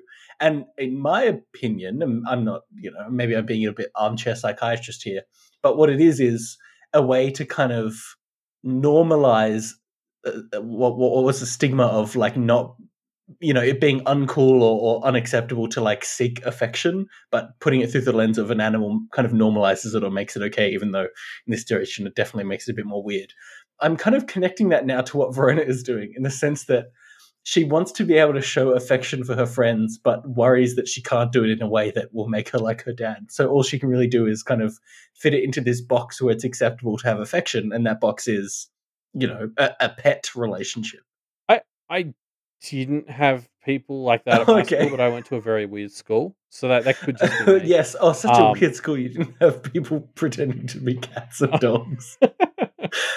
Um, yeah, I, I, I think there's something to that. I, I think Verona's thinking about it differently because her goal is to just chop that part out of her. Like, I think it's no Mm, accident that that snippet when we got her bedtime reading uh, after 4.5, it was specifically the the thing we were reading about was like how to chop parts out of yourself, and I feel like Yes, what she wants true. to chop out is that part that is like emotional, I guess, Mm. um, or or you know the sort of emotions that come to being a burden. mm, Um, yeah, like I I sort of connected it more to this. Like she has this idea. I I had friends in in high school, middle school who um, you know that person who like doesn't like anything that's mainstream because they they don't want to be like typical or anything. So they they always hate something that's mainstream and they like the things that are different. yeah. And I mean, you know, like it's a trap I fall into every now and then, um, as well. But because it's that whole thing where it's like if you are choosing to like things based on whether they're popular or not, you're Yeah. just as controlled by what's popular as Yes, the people who just like things because they're popular. Yeah. Um, and, like that's sort of the counter argument I would make to Verona's case here is like going for some radical third choice of becoming a cat is still sort of letting your parents define your decision Mm, as much as going the other way. And, and like, that's not to say I have a better solution or like, you know, everything we do is probably going to be defined by our parents, regardless of how you look at it. Like, that shit's always going to be traceable, especially with a relationship to your parents like Verona has. Um, but like, I, I think the idea that becoming a cat is escaping your parents controlling the decision is is something that doesn't ring true to me. mm, mm. Fair enough. Yeah, you're right that she's almost she has well not almost she has explicitly talked about uh cutting parts of her humanity away. So maybe my analogy isn't quite correct. I, I think it is just the fact that it's a cat that makes it stick out to me. I I, Um, still, I think it is like a fair comparison to sort of what she's thinking because that is what she's trying to do is is find a way to allow herself to function without turning into either of her parents, and that is turning into an animal. It's kind of a magical, blown into a thousand times version of like the the real problem. mm, yeah.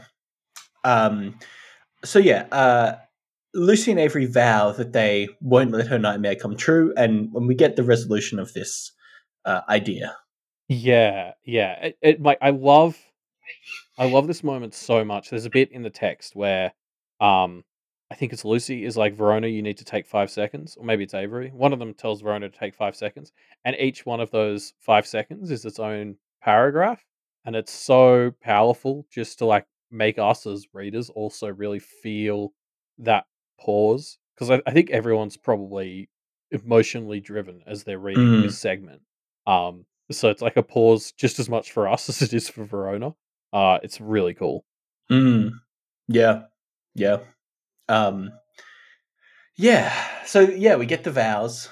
Uh oh, actually uh, maybe we should touch a bit more on as we g- get up to it. Um the way that Lucy responds in this situation, which is I think she's again just she's so good at this. She just she is supportive to Verona but not letting Verona just be negative, right? She she prods and pushes Verona enough to to get to the heart of the conversation while still supporting her. Like, man, Lucy, 10 out of 10. Yeah, I'm going to be honest. Lucy handles this conversation better than I think I would have been able to. Mm. Um, it, I, I think she does such a good job of like actually listening to Verona, like making it clear that she's hearing and understanding Verona, but at the same time, sort of beginning to challenge those like conclusions. But like that's sort of easier to do when you make it clear that it's like I am hearing what you're saying and like I understand what you're feeling. I just think like your conclusion is wrong because like blah blah blah. Like I think th- that's sort of why it works so well. Mm. Yeah. Um, yeah. but yeah, like obviously Avery does well as um the in text and out of text third party um here. Uh, th- there's there's that moment where like Avery butts in and then they make the like all the butt joke and it's just such a shit joke, but that that's like the reason that they all fall into this like giggling fit. And I think that that was the moment that impacted me the most in this whole section because there's something about like being in the middle of like a serious conversation, like a fight. I, I don't want to call this a fight, but it's like fight adjacent. Um, it- it's like a, a really emotional conversation, and to just be able to take a, a 30 second break for that to laugh at like a not even good butt joke. Well, it's a Um, tension release, right? yeah, it, yeah, and then and then just to to come back and segue back in the conversation, like that's that's to me when you really feel how tight the bond is here. That this conversation can survive survive the butt interruption, um, and then get like back on track. I I, I don't know. For some reason, that that to me is just like that was a moment where I was like, these three are going to be all right because they've got each other. Yeah. Yeah, exactly. It's so great. I mean, it's such a great moment. Um, we've kind of been thinking about Verona and, and how she can get her way out of this, but it's it's something that she can't get out of herself, right? And it's like she needs firmer reaffirmation to to be her kind of base, her foundation of support here. And this is such a tangible affirmation. It's literally them. You know, I mean, that's the thing about magic, right? Is they can magically bind themselves to guarantee that they will support her, and it's more than she would ever have asked for. But it's also so helpful to to get her into a better place. Yeah, because like one of the core facets of the other verse from a like this is how I sell it as a story is this this mechanic of practitioners and others having to tell the truth. And Mm, because what it means is like promises mean so much in the story, and that just like like this is you're right. This is just an example of why that that's so important. Because you know, like in any other story, the moment where they're like, you know, we promise we won't let that happen to you, it would feel big, but like the knowledge that this is a promise they legitimately have to keep it mm, makes it so much bigger and better. And I mean, that's just what the other verse is about. Is it's it's about using these mechanics to make these moments bigger through the Yeah, magic. to kind of it's- amplify the drama, I guess. yeah, and it like it's yeah, it's so cool. Like the the fact that Yeah, like it, the fact that practitioners have to tell the truth is always one of the first things I go to when I'm trying to sell this universe. Like I just think it's a fantastic mechanic on top of like the spirits and everything else, which are a bit harder to one sentence summarize. Mm, Um, yeah, and, yeah. and as as you said, like Verona is lifted up by the others. Like if you if we go back to her nightmare that she had, like what hmm was kind of truly horrifying about that nightmare was like the only person she had was Melissa. Yes, Um, she'd been given up on by, or yeah, no, she hadn't. She had given up on being helped. I guess. what was still like like Avery drifted off, and then it was like Lucy gave these like token efforts of like like Lucy went as far as oh you know come and have dinner with me, and didn't really fight Verona saying no. And, and- Mm, and what's di- what the difference is between the nightmare and real life is that Lucy's like no fuck that I I'm going to put myself in a position where I'm not allowed to do that. Like I will fight for you, and oh, like while we're tying it to the nightmare, remember the the nightmares? I think we talked about this when Verona had a nightmare. Like they were Mm, originally introduced in terms of her dad, and it was like, oh, the nightmares either make people worse or they make them better. And for Verona, it's actually kind of helping because what she was able to do is then express this concern to her friends, and her friends were able to lift her up. And it, it- like that's that's what Verona's dad doesn't have. Like you know, he doesn't have a Lucy or an Avery to True. Like. The only person he's got in his life is Verona, and he's poisoned the fuck out of that relationship. Yeah, Um, and we'll get to that as well. yeah. Um, but like yeah, it's just you know like to come back to the the themes of like teamwork and community in this story. Like that's Verona doesn't lift herself up here. These these nightmares and stuff help her articulate how she's feeling to the people who do matter, and they are able to lift her up. And Yeah, it was the same with Daniel and Clem. Like they yeah, they got through it together. Yeah. True. Um, yeah, it's just beautiful. It's lovely. Yeah, Um, yeah. This conversation is such an important part of the story as a whole to me. Like this is, you know, Verona wanting to turn into an other has been a thing since Arc One. So this was, I think, this was a, a big emotional beat for the entire story, and it it it worked perfectly for me. Like absolutely delivered on. Mm. Yeah. Um, yeah. Uh, there's. Uh, it's not perfect because there's this thread throughout this entirety of this chapter where Verona kind of thinks to herself that she doesn't want to be a crybaby, and she thinks it during this scene as well. And it's just like, Verona, let yourself have emotions. It's okay. Yeah. Yeah, uh, yeah, because I mean that said, like this isn't the end of the problem. Like you know, we're going to talk about her dad in a minute, and Yeah. It's it, we didn't fix things. All we did was like got everyone on the same page. Where like Lucy and Avery have promised to help her. She's promised not to turn into a cat without actually checking with them first. So it, it's not the end of Verona's story, but it's such a huge chapter for her to actually be able to express this properly to Lucy and Avery. Mm, Yeah, like yeah. it, it's so good. Um, Also, side note, we should talk about like Avery literally starts to glow with her little check marks and the letters she writes on herself as she had like Avery has her own little like badass moment of of like you know I I will join this this vow and she like her gold check marks start glowing which to me was like you know her her confidence in herself and and just her being so awesome right now that the glamour is sort of glowing Mm. yeah, yeah. Which let's read as a positive. Yeah. I'm choosing to I I I I'm still team Guilherme secretly not the worst and hmm like you know this this is the sort of thing where if, if glamour represents the lies we tell ourselves it's just kind of canceling out the ones avery's doing. It's like you know for daniel it was a harmful drug but for avery you know with this tight prescription she's getting from Gil- dr Guilherme like Mm, maybe it's it's helpful. It's like like i think adderall it, it, like adderall's like you know prescribed for people with adhd right. But I'm pretty sure it's actually like it's an amphetamine, right? Like it, it's very similar chemically to meth and has kind of similar effects on the body. It's just you know for for people with with ADHD, that's that's what their brain needs. Whereas for for you know someone who doesn't have ADHD, it's not what you need. Mm, Um, it, maybe glamour can be the same. You know, like maybe just a, a regulated use of glamour is something that can help Avery. mm. Yeah.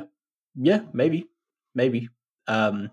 Sometimes right. we need Uh, to tell lies to ourselves a bit to keep our sanity, Yes. or or to cancel out cancel out the lies we're already telling ourselves. Like because Avery's constantly beating herself down. Uh, yeah, I mean, yes, that's a way to read it. It's hard to, you know, it's still worrying. I don't know.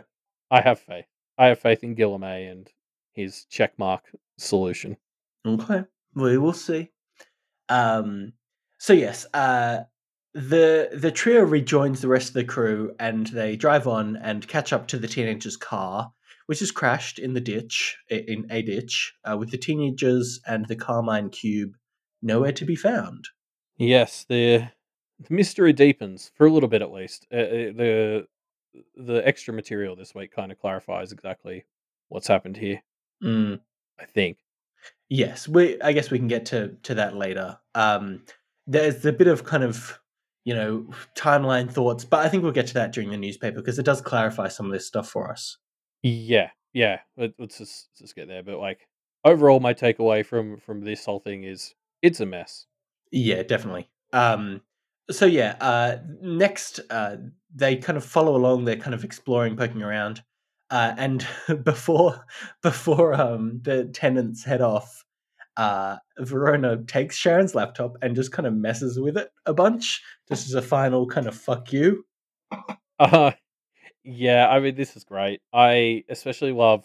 There's like a moment where Verona starts going through and like deleting videos, and Lucy's like, "Hold on, guys! Like, I know she's shit and her her career is shit, but let's not like ruin her livelihood. That might be bad karma." Yeah. And Verona just sort of passes the laptop over to her and like shows her what she's deleting. Yeah. And Lucy just kind of immediately 180s and it's just like, yeah, let's do it. Yeah. Um, I don't know. like, how, I, how shit how shit is this content? Of course. Lucy it, just took one look at it and was just like, yeah, okay, let's get this out of the world. I just I mean, I feel a bit skeevy about it, but also it's Sharon. I mean, it's like Wildbow's gonna try hard to make us, uh, you know, um, to to make us relate to Sharon a bit or feel for Sharon a bit. But um, yeah, I don't know. It's not. It doesn't quite get there. yeah, no, I was definitely on team delete toxic garbage. Yeah. Um. So yeah, uh, the trio then speak with Charles a bit and pick his brain a bit about the BHI, which is uh, nice, filling in some blanks there. Yeah, this conversation that maybe should have happened a while ago, Charles. Like, uh, you know, why didn't he tell them about the other people? Yeah. Um, something that it's kind of raised for me that I hadn't really considered before is, you know, obviously we know Alex is a snake, but Charles had a closer connection with Ray and Durocher than we really thought, or than I had yeah. kind of clicked onto. Um, is Ray fine with what happened? I mean, Durocher could see being okay with it, whatever. But Ray, at least back then, especially when he was still Rad Ray Sunshine, like, is he fine with what happened? Well, I suppose Charles wasn't part of the crew, right? He was. Uh, he described himself as like you know this specialist, the animal trainer. Like mm. he, he wasn't he wasn't a part of the main crew. He was like tangential to it, so he may not have but like something that Charles talks about here is when he was around these people eh, that you sort of have to make excuses for and that are kind of shitty, it, it's not as hard as you'd like it to be. Mm-hmm. And maybe Durocher and Ray are, are kind of there. Because I think that, that rings very true to me that like when you just are around shitty people all the time, it just sort of infects you a bit and it becomes a lot easier to excuse that behavior and not question it. Mm. So like maybe they're too stuck in the sort of bullshit system Alexander thrives in to have genuinely thought about it much. Mm. Yeah, I guess that's that feels like a bit of a cop out though. Like, I mean, I guess that's what it. I mean, that's what we're talking about with practitioners is that they they don't think enough about the systems that are propping them up. I guess. Um, yeah, like that's not to say that they they shouldn't. Yeah, like this isn't to say that they shouldn't feel guilty about it or they shouldn't be forced to confront it. I'm just saying like they it just it may not have they may just sort of have been in the system long enough that it just didn't really register as important to them or that important. And mm. Like that is something we should challenge because that's exactly the problem is if you know you spend all your time around uh, uh, like you know business people or whatever you you know if you're around CEOs all the time you may start to think of like what like you know minimum wage workers as numbers like just that that yeah. thinking will infect your your way of thinking if that's what you're around all the time and that's that's exactly what we do need to change. Yeah. Like you can you can imagine the Kenneteers going to Ray and being like, "What did you think of Charles?" And Ray just sort of being like, "Yeah, what happened to that guy?" Or like, "Oh, uh, like kind of avoiding the question because he doesn't want to think about it," and and them sort of being able to challenge that is like, no, that's a really shitty thing to do. This guy's life was completely ruined over fucking nothing. Yeah. Yeah. Uh, I yeah, I don't know. Uh, it's it's crazy that they I mean, I guess we don't know that n- nothing has come from. We don't know that Ray hasn't done something to try and support Charles. I guess, but there's been Yeah. no evidence of it, Yeah, so we I- also yeah, I- have no reason to think that that would be there. Yeah, it'll be interesting. Like, I hope that this will lead to a conversation where, like, next time we're talking with Ray or Durocher, that the candidates bring it up. Mm. Yeah, yeah, we'll see. Um, uh, so yeah, uh, then we we kind of get back into Kennet, and the trio are hanging out with Edith now, going around and just like cleaning up all the all the stuff that snuck in. Yeah, and are we sure Edith isn't an ice spirit because she's fucking cold blooded? this is this. brutal, isn't it? Um, I I'd like to draw attention to the fact that not only does Edith go around killing these folks, fine, um, but Edith is also collecting their hearts. She collects their hearts and adds it to a pile of hearts. Edith, what are you doing? Why is that not being questioned? my my theory on that is that she's doing that to help rebuild the perimeter. That kind of Oh, sounds God, like sort of so. shit Charles would have used to build Yeah. the perimeter. Yeah, true. Um, but it's certainly like again, I know I went off on this last week, and I'm going to do it again here. But like th- this sort of shit is exactly kind of like, is Kennet really all that? That like, you know, if they're building this on the heart of of people they didn't like getting in, Um, like I think it was I think it was last week that I was advocating for we should question why they didn't let the pig dog man in. Mm, Um, and this this is sort of an extension of that. Like I, there feels like a bit of an elitism to Kennet in the sense of like they they're very selective about which others seem to be allowed in. mm, Um, like Edith says, "Oh, we're going to have to grow the town, but we'll be very careful about who we bring in." yeah. Um, which is funny because they let like six extra goblins in a while ago, and that was barely an afterthought apparently. mm, Um, but like the other person we have here uh, is this guy with the number on his back, and w- yeah, like they don't let him in, and I kind of I get that, but at the same time, it, like it, now whenever they're not letting another in, it's sort of I feel like that's a data point for us to sort of look at it and be like, well, who who is allowed in? Why does some people get to make the cut and not others? Yeah, I mean, if, so we know, for example, uh, Pig Dog Man applied last time, right, and didn't make the cut. Yeah. Is he going to make the cut this time? That's a question that I have. Um, I don't know. I don't think so. I hope not. Fuck, but we'll have to see when we get some new characters added to the mix. uh, You know, what's uh, what data points that gives us. You're right. See, you say I hope not for uh, Mr. Pig Dog Man, but if he's abiding by the rules of Kennet, like, True. is he? Maybe he's not that bad. Like, that's this whole thing for me. Is is like Kennet has these sort of rules, and it's like, okay, you're just evicting people who you know can't follow them, or like, because we talk so much about how the Blue Heron Institute is elitist because they're only allowing humans, and it's only rich people who can pay the tuition that get Mm. in. Um, Kennet y- like yeah, Kennet's so selective about which others are sort of allowed in that I, I can't help but feel that there's some they've got their own version of, of these entry criteria. Well, presumably it's just can we find a set of rules that you'll agree to that is not super disruptive? I mean, why would they turn someone away who's a docile other? I don't think they would. Yeah, but like okay, we had the Hungry Choir in town. Like right. Um, I- like- presumably the Hungry Choir agreed to some level of. I mean, no, we no, they didn't, did they? like they had they took Gabe. Like like I, I like I, there's just this high horse they seem to be sitting on. Like and uh, of like oh we can't let the pig dog man in. He's this like foul yeah, boogeyman or whatever. yeah. The Um, Hungry Choir But it's like invalidates that completely. But maybe they couldn't stop the I- I don't Hungry think Choir. they- I don't know. Yeah, I, I think the Hungry Choir was very much a nobody wanted it there. They just couldn't get rid of it. had it be created with a with the older stuff. Yeah. Yeah. but like yeah, I don't. It, it's just like yeah, like oh, I don't know all this stuff. I'm just curious still to learn what are these decision points they're using to decide, and I- that's why I can't wait to see who we meet as the new people, and because presumably there'll be a discussion there about like what old rules were we using to pick people, like, and why did we sacrifice them here, and because that, that's something I just really want to get into. I think they'll tell me a lot about what Kennet is. The thing about it is though, like when they say, "Oh, we're gonna have to let more people in," what that really means is we're going to have to relax our standards for what level of collateral damage we find acceptable. That's really what is going to have to happen, right? Um, Yeah. Which is worrying. Well, uh, but that tells us that's going to tell us so much about what their priorities are, True. what their priorities were, like what Yeah. restrictions existed, yeah. and why are we relaxing them? Like, there's so much info to be mined there about the foundation of the town and what Mrs. secret plan for it was. Yeah. Um, yeah. Uh, so Oh, oh, Mm. hold on, but before we move on, can we can we also talk about this this guy, The uh, number just, man? like on his own? Yeah. the the guy with the number in his back. Yeah. Um cuz okay.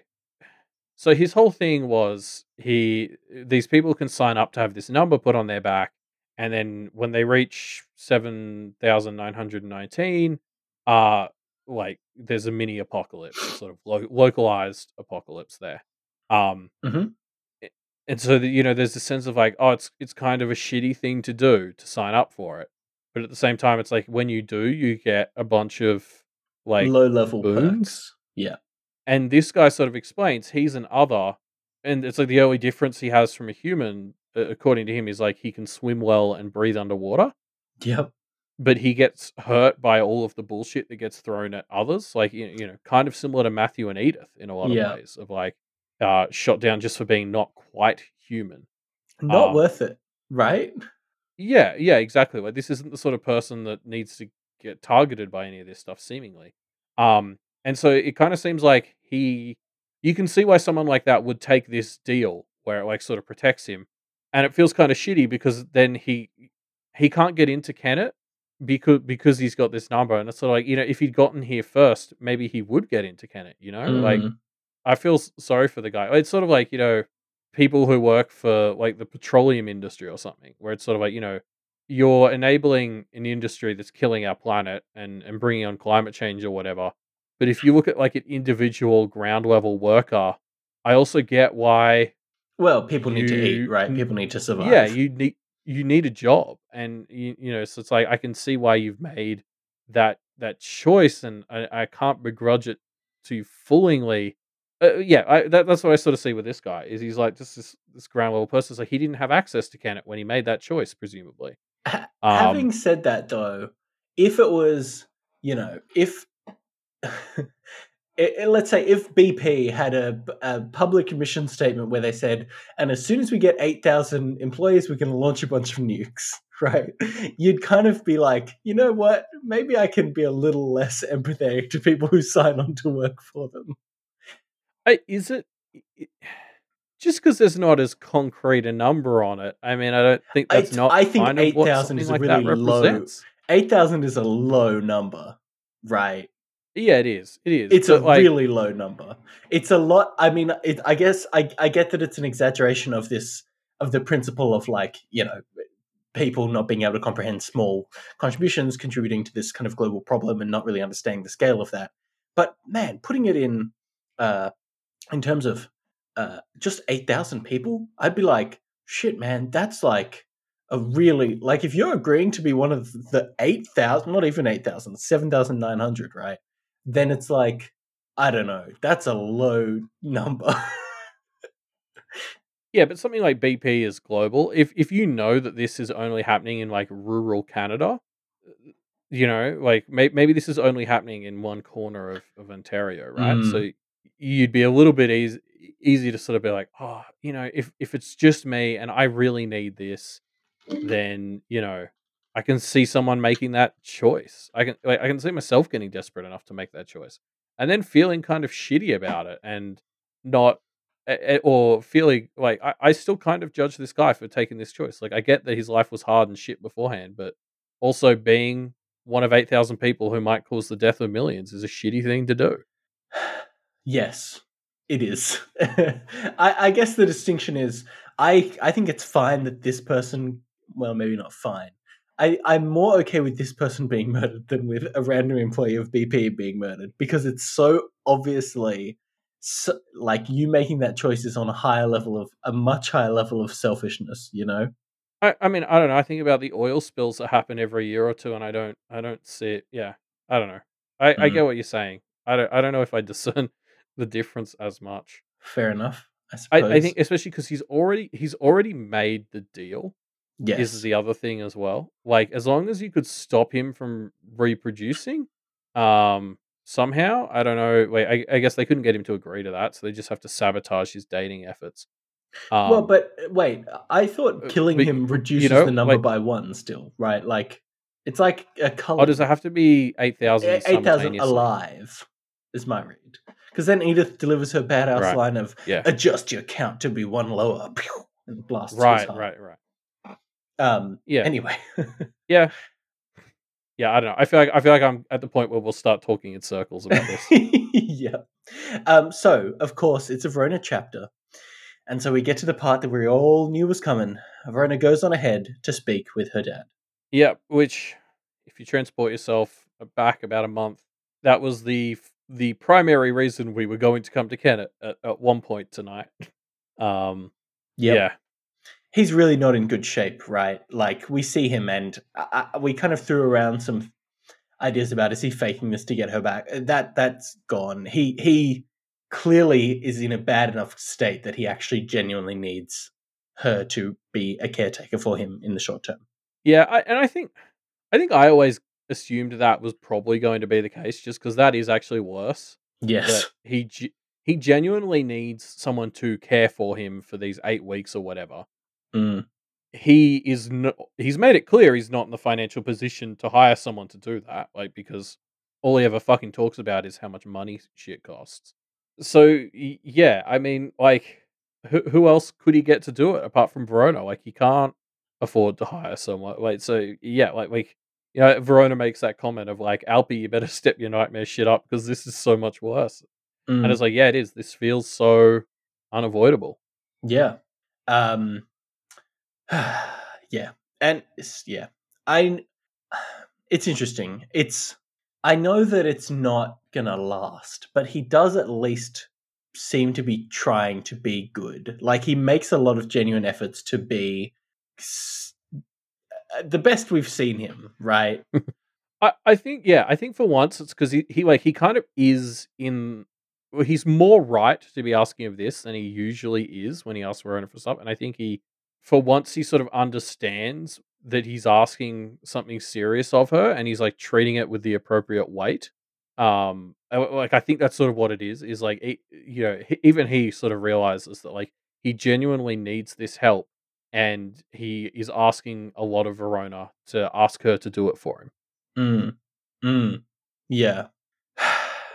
There's I mean the moment where it turns for me is he he's being very appreciative. He's being as good as we've seen him.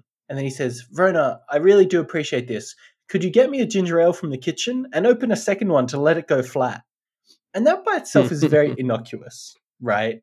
Um, that's fine. That's a normal request, whatever. In, in isolation, there would be nothing weird about that.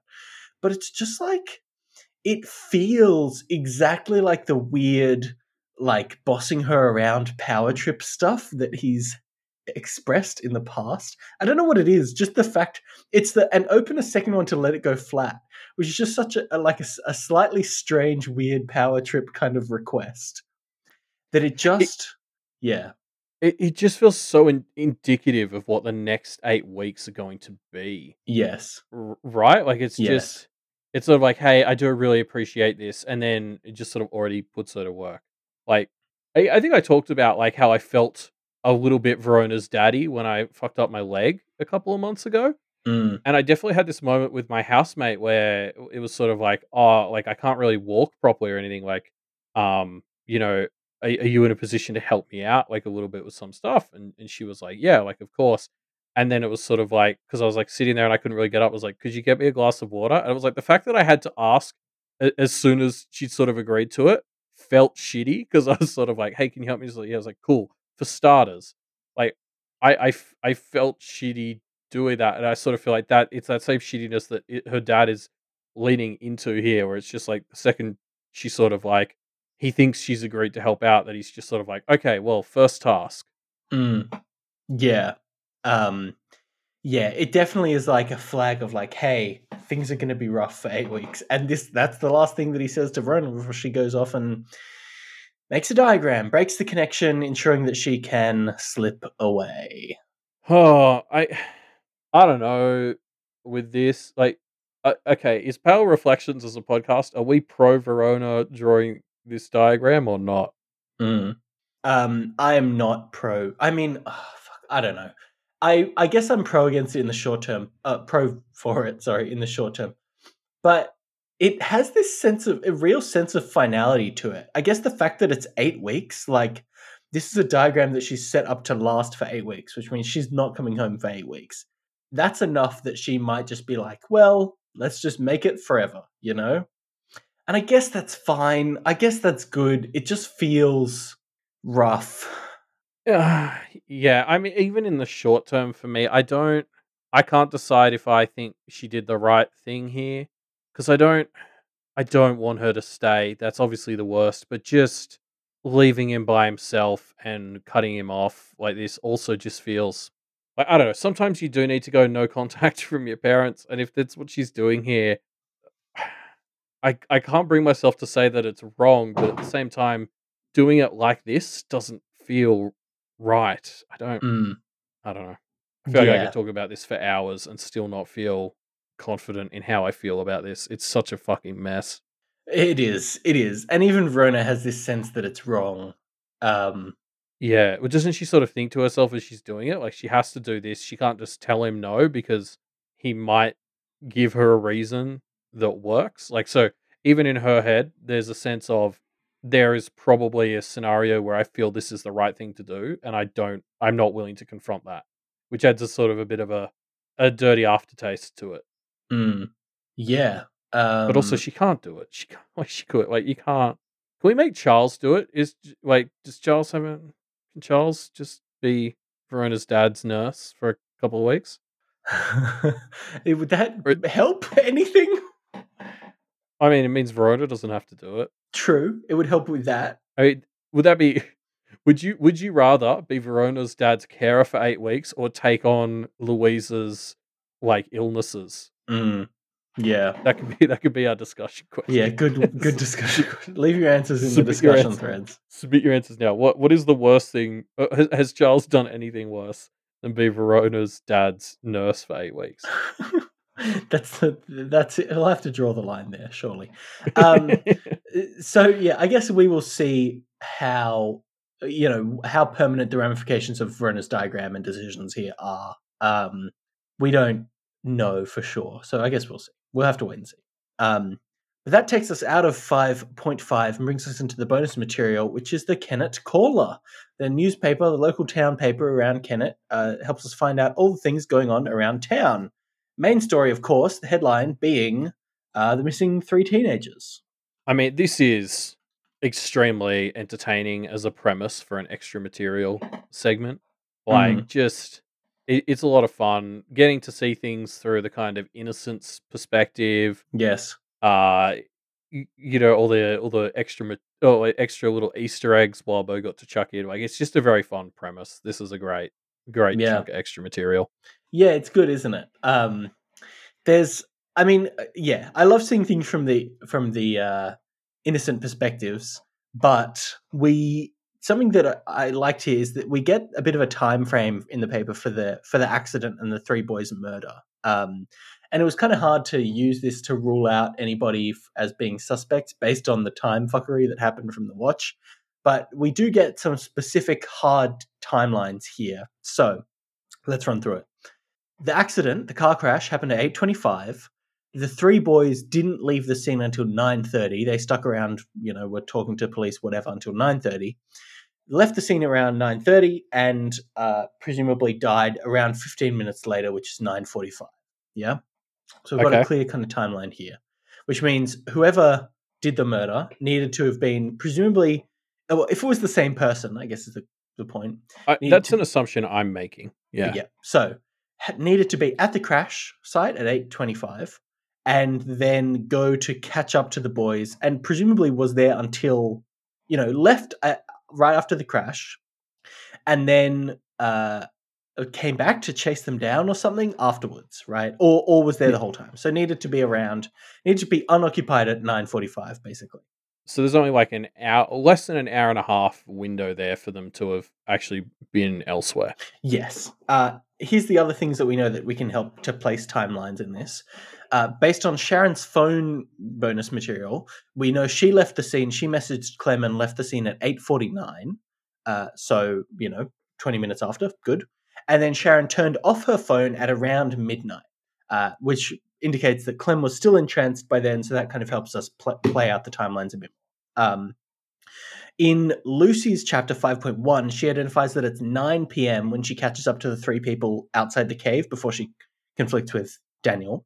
So, with that in place, we can pretty much identify it's not Guilherme or Marisica because from 9 p.m. onwards, they are accounted for, right? Um, and that also means that it's probably about 8.50 when Verona and Avery split off from Lucy, which means Verona is probably with Matthew until at least around I don't know, like 10 or 11. So Matthew, I think, also has an alibi. Um, probably Edith and, and Alpi as well, although that's a little bit less certain. Right. And that's all I've got. Yeah, John John didn't show up till the end of the stuff with Sharon, which was like uh midnight. no, no, John was with Lucy as well at around nine o'clock. Oh shit, no, he was too. He was too. So eh, maybe he went off and did something in that time. That is possible. Um, but it Not leaves. not all of the goblins are accounted for. Yes. There was one. Yes. Um and Charles is unaccounted for up until around like 2 Right. a.m., presumably. Or What's maybe a little like, earlier, but. because like one of the things we established is that whoever did it kind of cleaned up after themselves. Yes. Uh, in the second scene, Yes. which doesn't really speak goblin to me. No, it doesn't, Uh, does it?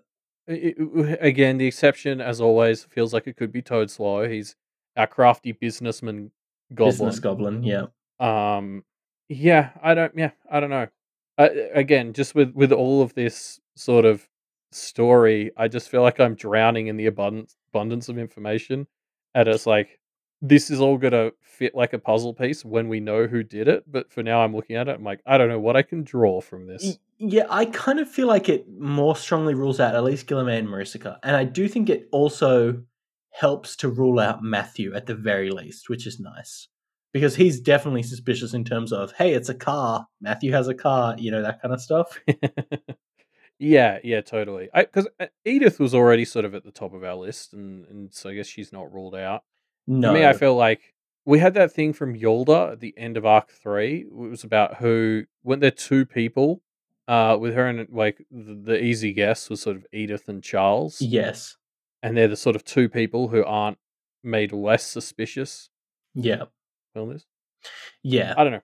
Like thinking thinking about Charles as the ex-con being the person who did it. Like if that's the metaphor we kind of used for him for part Mhm. of this, i i if he's the one who did the murder, I guess you'd sort of really have to frame it around the system being broken. Sort of broke him to the point where he felt he had to act. Mm.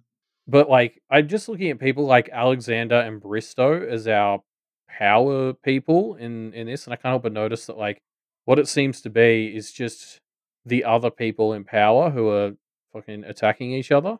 Mm.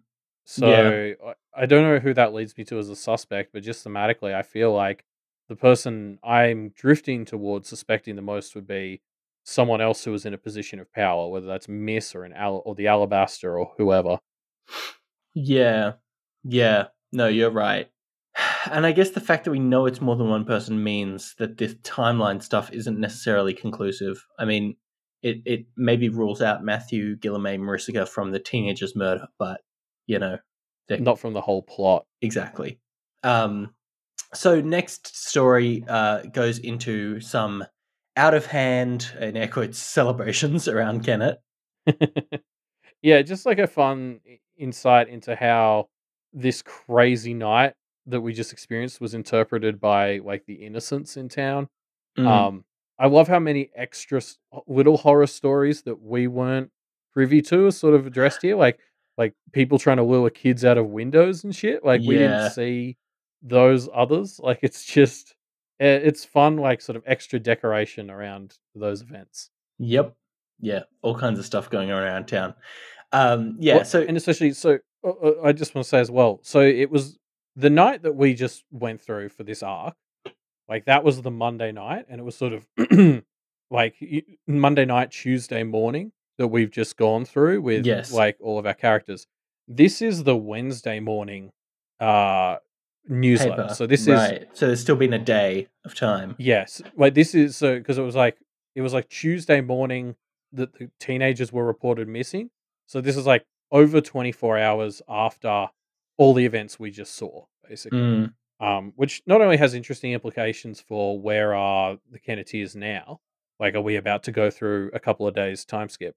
Um, but one of the things that was established was all that shit with Daniel and and the aware happened on the 29th slash the early hours of the 30th yeah. this is now the first. It's Canada Day. There's a bunch of celebrations there. Like after all the shit that just went down, I feel like something big like Canada Day is just perfect for stirring shit up, right? Mm, yeah. Yeah. Definitely. Uh, I mean, what what we really get from all these out of hand celebration stories is it's just the town is degrading over time. I mean, the breaking of the barrier is almost certainly going to just make it worse and worse. Uh, again, I Yeah. come back to Verona thinking, "Oh, um, let's get back to magic school," and my thought is, I mean, that's just not going to happen. like, that's just not going to happen, right? Yeah, I wouldn't be surprised if the next chapter was set on a Wednesday and or, or yeah, on this Canada Day Wednesday and, and the Kenneteers were still here. Yeah. Um, but yeah, just like you know, like in a world where uh, like meaning and emotions power so much of the world, everyone having a big party for Canada Day just feels ripe for shit to come out of the woodworks magically. Mm, yeah. Yeah. There's also there's a pair of stories on the bottom of this page uh, that seem designed to uh, hurt Melissa. Um, all the dance kids are doing really well. They're getting a bunch Yep. of awards, and Yep. then uh, her, someone who, I'm pretty sure it's her brother, like yes. a guy with the same surname, assuming brother, uh, has graduated and got some kick-ass scholarship. Yeah. Got some dosh. Yeah, Da- David Hunt on our Discord pointed out to me this could be read as like positive, like this could be some of Nicolette's bullshit to like give the family support Yeah. because it's like they, they say the this is the well, they say this is the last year we're ever going to do the scholarship, which is like did they empty the fund to give it like all to John? Mm, maybe. it- Hopefully. It- just the fact that it's a sports scholarship to me is just like it's it's that salt in the wound like yeah. her family being celebrated for being good athletes is just exactly not what Cl- uh, Melissa needs right now. Yeah. Yeah, exactly. It's it's really re-emphasizing, hey, everyone else is doing great except for you.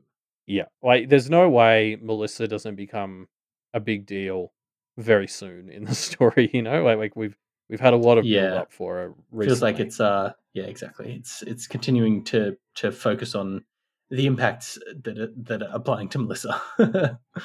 And when especially as we've just saved Verona and Clem and Dan through like people supporting each other.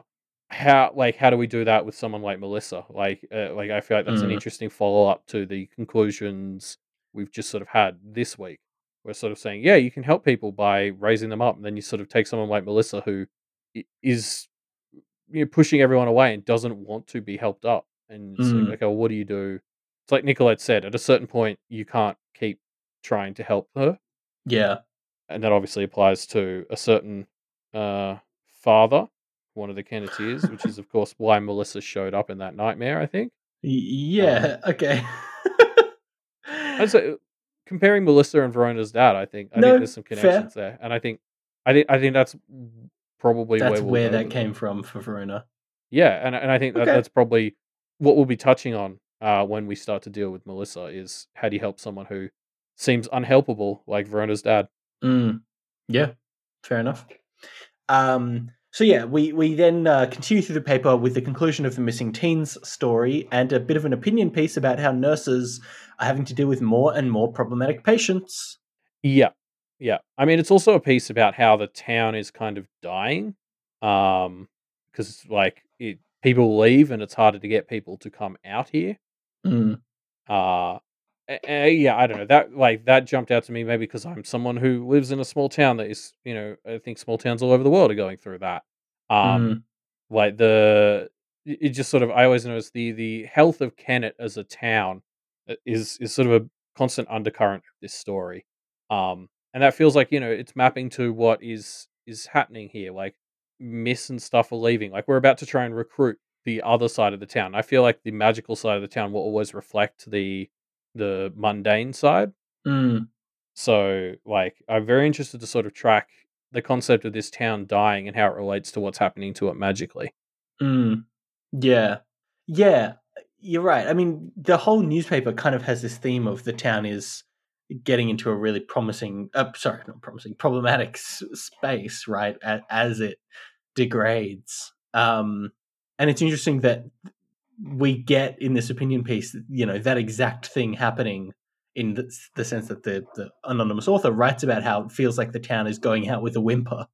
Um, yeah, you're right. It, it's I mean it's the flip side of the the innocence uh, perspective, right? It's the innocence perspective Yeah. on this degradation rather than on any specific uh, event. Yeah, I, I guess it's just a theme that, that jumps out to me because it's something I see in my real life. And so then, Mm, then the next step for me is thinking, okay, well, it happening to Kennet in the mundane sense means it probably maps to something that's happening to Kennet. It's a, happening to Kennet in the magical sense. And so, like, I'm just trying to draw lines there. mm, Um, because like there's even the bit there, the out of hand celebration stuff opened with all the things about how the Kennet police are now like Ontario police. It's not like a local police force in the same way, mm, and and talking about the potential problems around that sort of stuff. Um, and that reminded me of of things like the the Kenneteers. You know, they were sort of brought in as the new police force in a way for the mm, um, for the others in town. Um, they're not others though. They like they had to bring in outsiders. They had to bring in humans, and that hasn't sat well with everyone from the looks of it. Like we know Edith and Matthew have had their own issues with that as a concept. yeah, Um, so yeah, I guess where do we? Yeah, A- again, just something, just parallels. I, I'm going to keep my eye on and see where they go. yeah, yeah. Um, yeah. Uh, so something that I guess another clue. I kind of kept my eyes out for clues in this in this Yeah, newspaper. Absolutely. Um, another clue is that the car is identified as a Chevron Floridian, which I looked to see if that was mentioned before and didn't have anything. It doesn't seem to match Matthew's car. And actually, I mean, I'm not a car person, but I think this is not a real car. I, I I tried finding if Yeah. this is an actual car. If you type Chevron car into Google Images, I just get a bunch of like animated cars that look like they're from cars or something else. I don't know. Um, so I don't think this is a real type of car. In fact, apparently Chevron cars are just part of an advertising campaign of Chevron. Uh, does Chevron even make proper cars? Like, There is a Chevron Cars Limited, but they make racing cars. right? And Chevron is obviously a, a uh, like an oil corporation, right? Yeah. Um, so I guess this is alternate reality. They don't make cars. So yeah, I obviously I can't kind of look up what this car looks like and see if it matches anything else. But it doesn't seem to have been mentioned in our story before. So um, no concrete clues there. yeah, I'm I'm very much not a car person, so even some of the stuff where people are mentioning cars or sedans to me, I'm just like, oh, Hmm. I don't remember if the other one was. Um, yeah. so I, if there is a clue here, it's hidden too well for me to have actually gotten anything out of it so far. Mm. Mm. Uh, yeah. So yeah, uh, then finally we get to the final uh, part of the newspaper, which is the quirky section, which has a story about a strange dolphin and some fun puzzles. So this is Clem's dolphin. I'm like 99% sure. Um, Yes, hundred From her- percent it is. from her dossiers page, which is just fucking hilarious that this dolphin has spent 11 years fucking teleporting around the world trying to be Clem's friend so that she can ride it. Yeah. Um. Yeah. which great, great. I'm glad we finally got. I mean, I know we complained about. Uh, I know we complained about the dolphin thing when that w- w- came up in the dossier, and we didn't get the resolution. Um. So yeah, I'm glad. Uh, I'm glad we finally get the the resolution of that now. I just Uh, wonder what the monkey what the monkey paws part of the dolphin is. I mean, it's because- it's a crazy dolphin that's following her around, desperate to be ridden. I don't know.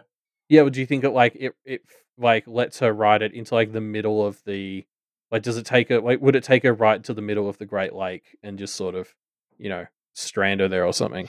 Yeah, maybe, maybe hard to know. Um, now, of course, this newspaper is full of clues, and the most important part is the Sudoku, this uh, th- uh, thermos Sudoku that we have, um, or it's called a strange Sudoku in this newspaper. Uh, I solved it, and so I know what clue it's uh, giving to us about the murder. Now, if you Hit us with it. Well, if I guess we should put a spoiler. If you don't want to know these clues, just skip ahead ten or fifteen seconds. But if you do, the Sudoku says there's one part of it where it says seven, eight, nine. So clearly, there's a character called Seven who has eaten a character called Nine in this story. So we'll have to keep our eyes out for that. Well, nine Hmm. rhymes with carmine. Oh yeah, and Seven rhymes with Kevin.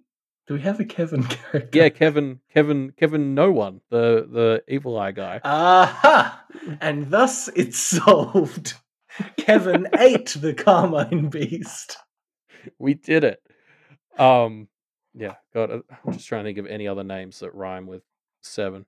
There's no Uh, Evans in this story, right? No, no. S- uh, Ste- Steven, which is a wrong way to pronounce Stephen.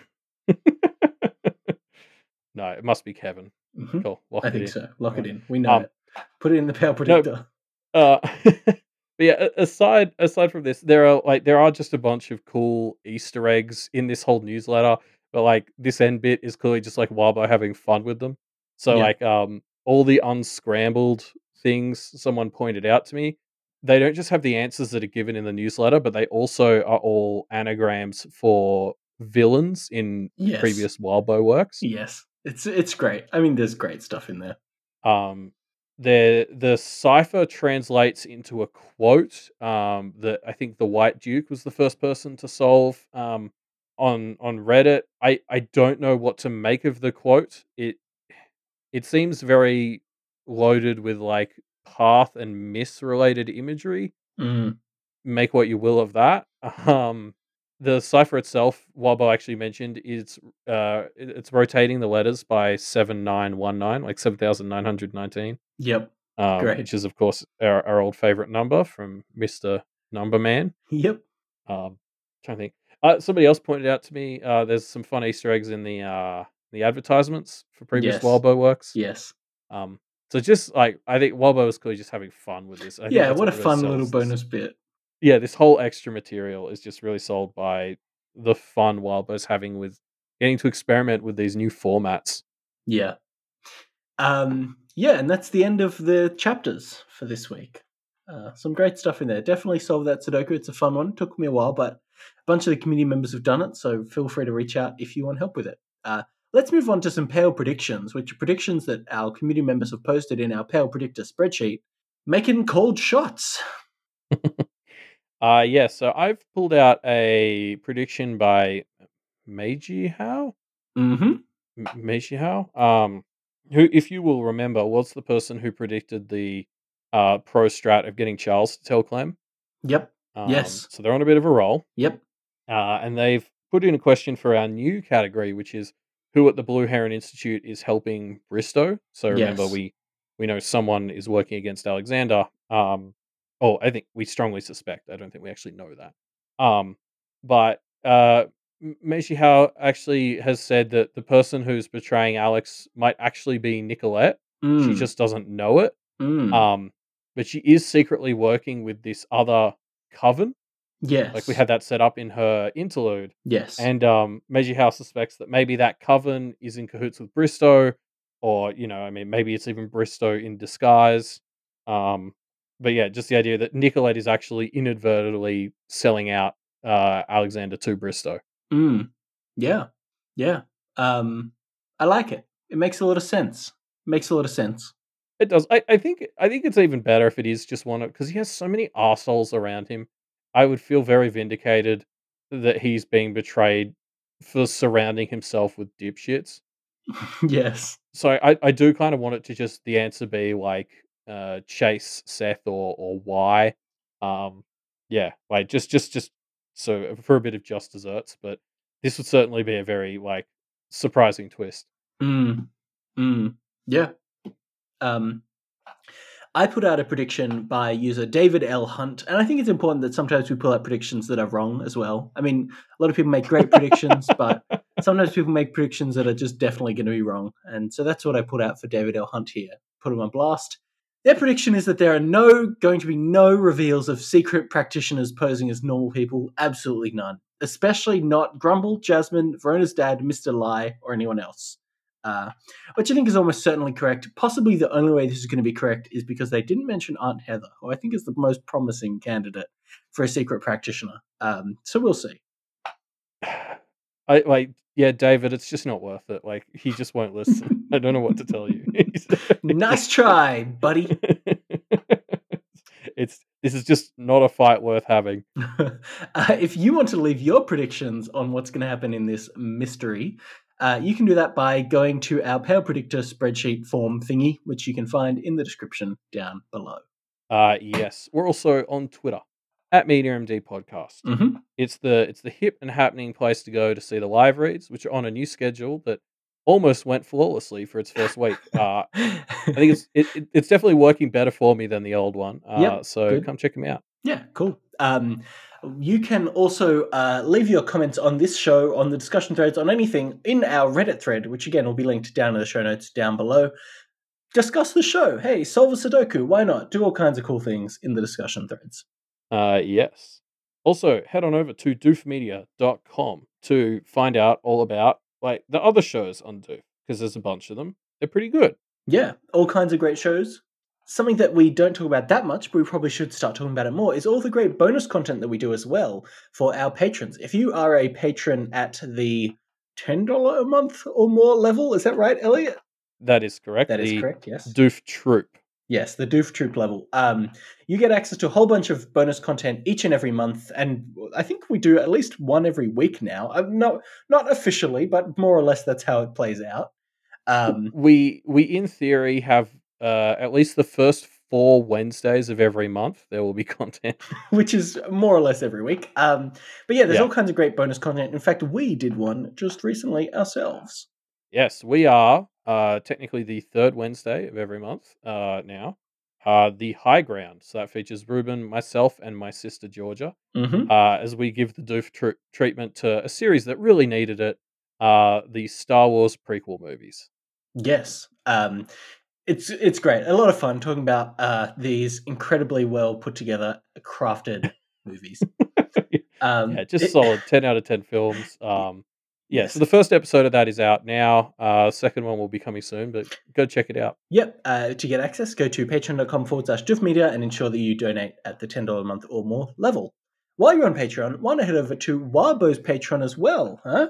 He's got a Patreon, and that's how you can support him and make sure that uh, he has the funds that he needs to keep producing newspaper and Sudokus like this. Yeah, well, print media is dying. Yeah. And Wildbow's trying to break into it, so he needs your help. Yeah. Wildbow needs these funds to Yeah. support his new his new newspaper. So head on over to his Patreon to help help keep the Kennet Caller alive. Yeah. Um, but that's it for us for this week. We'll see you next week for maybe more back away. It might be a new arc. I feel like it's about time for a new arc. So we'll see. Um, we'll see next week. See you then. See ya.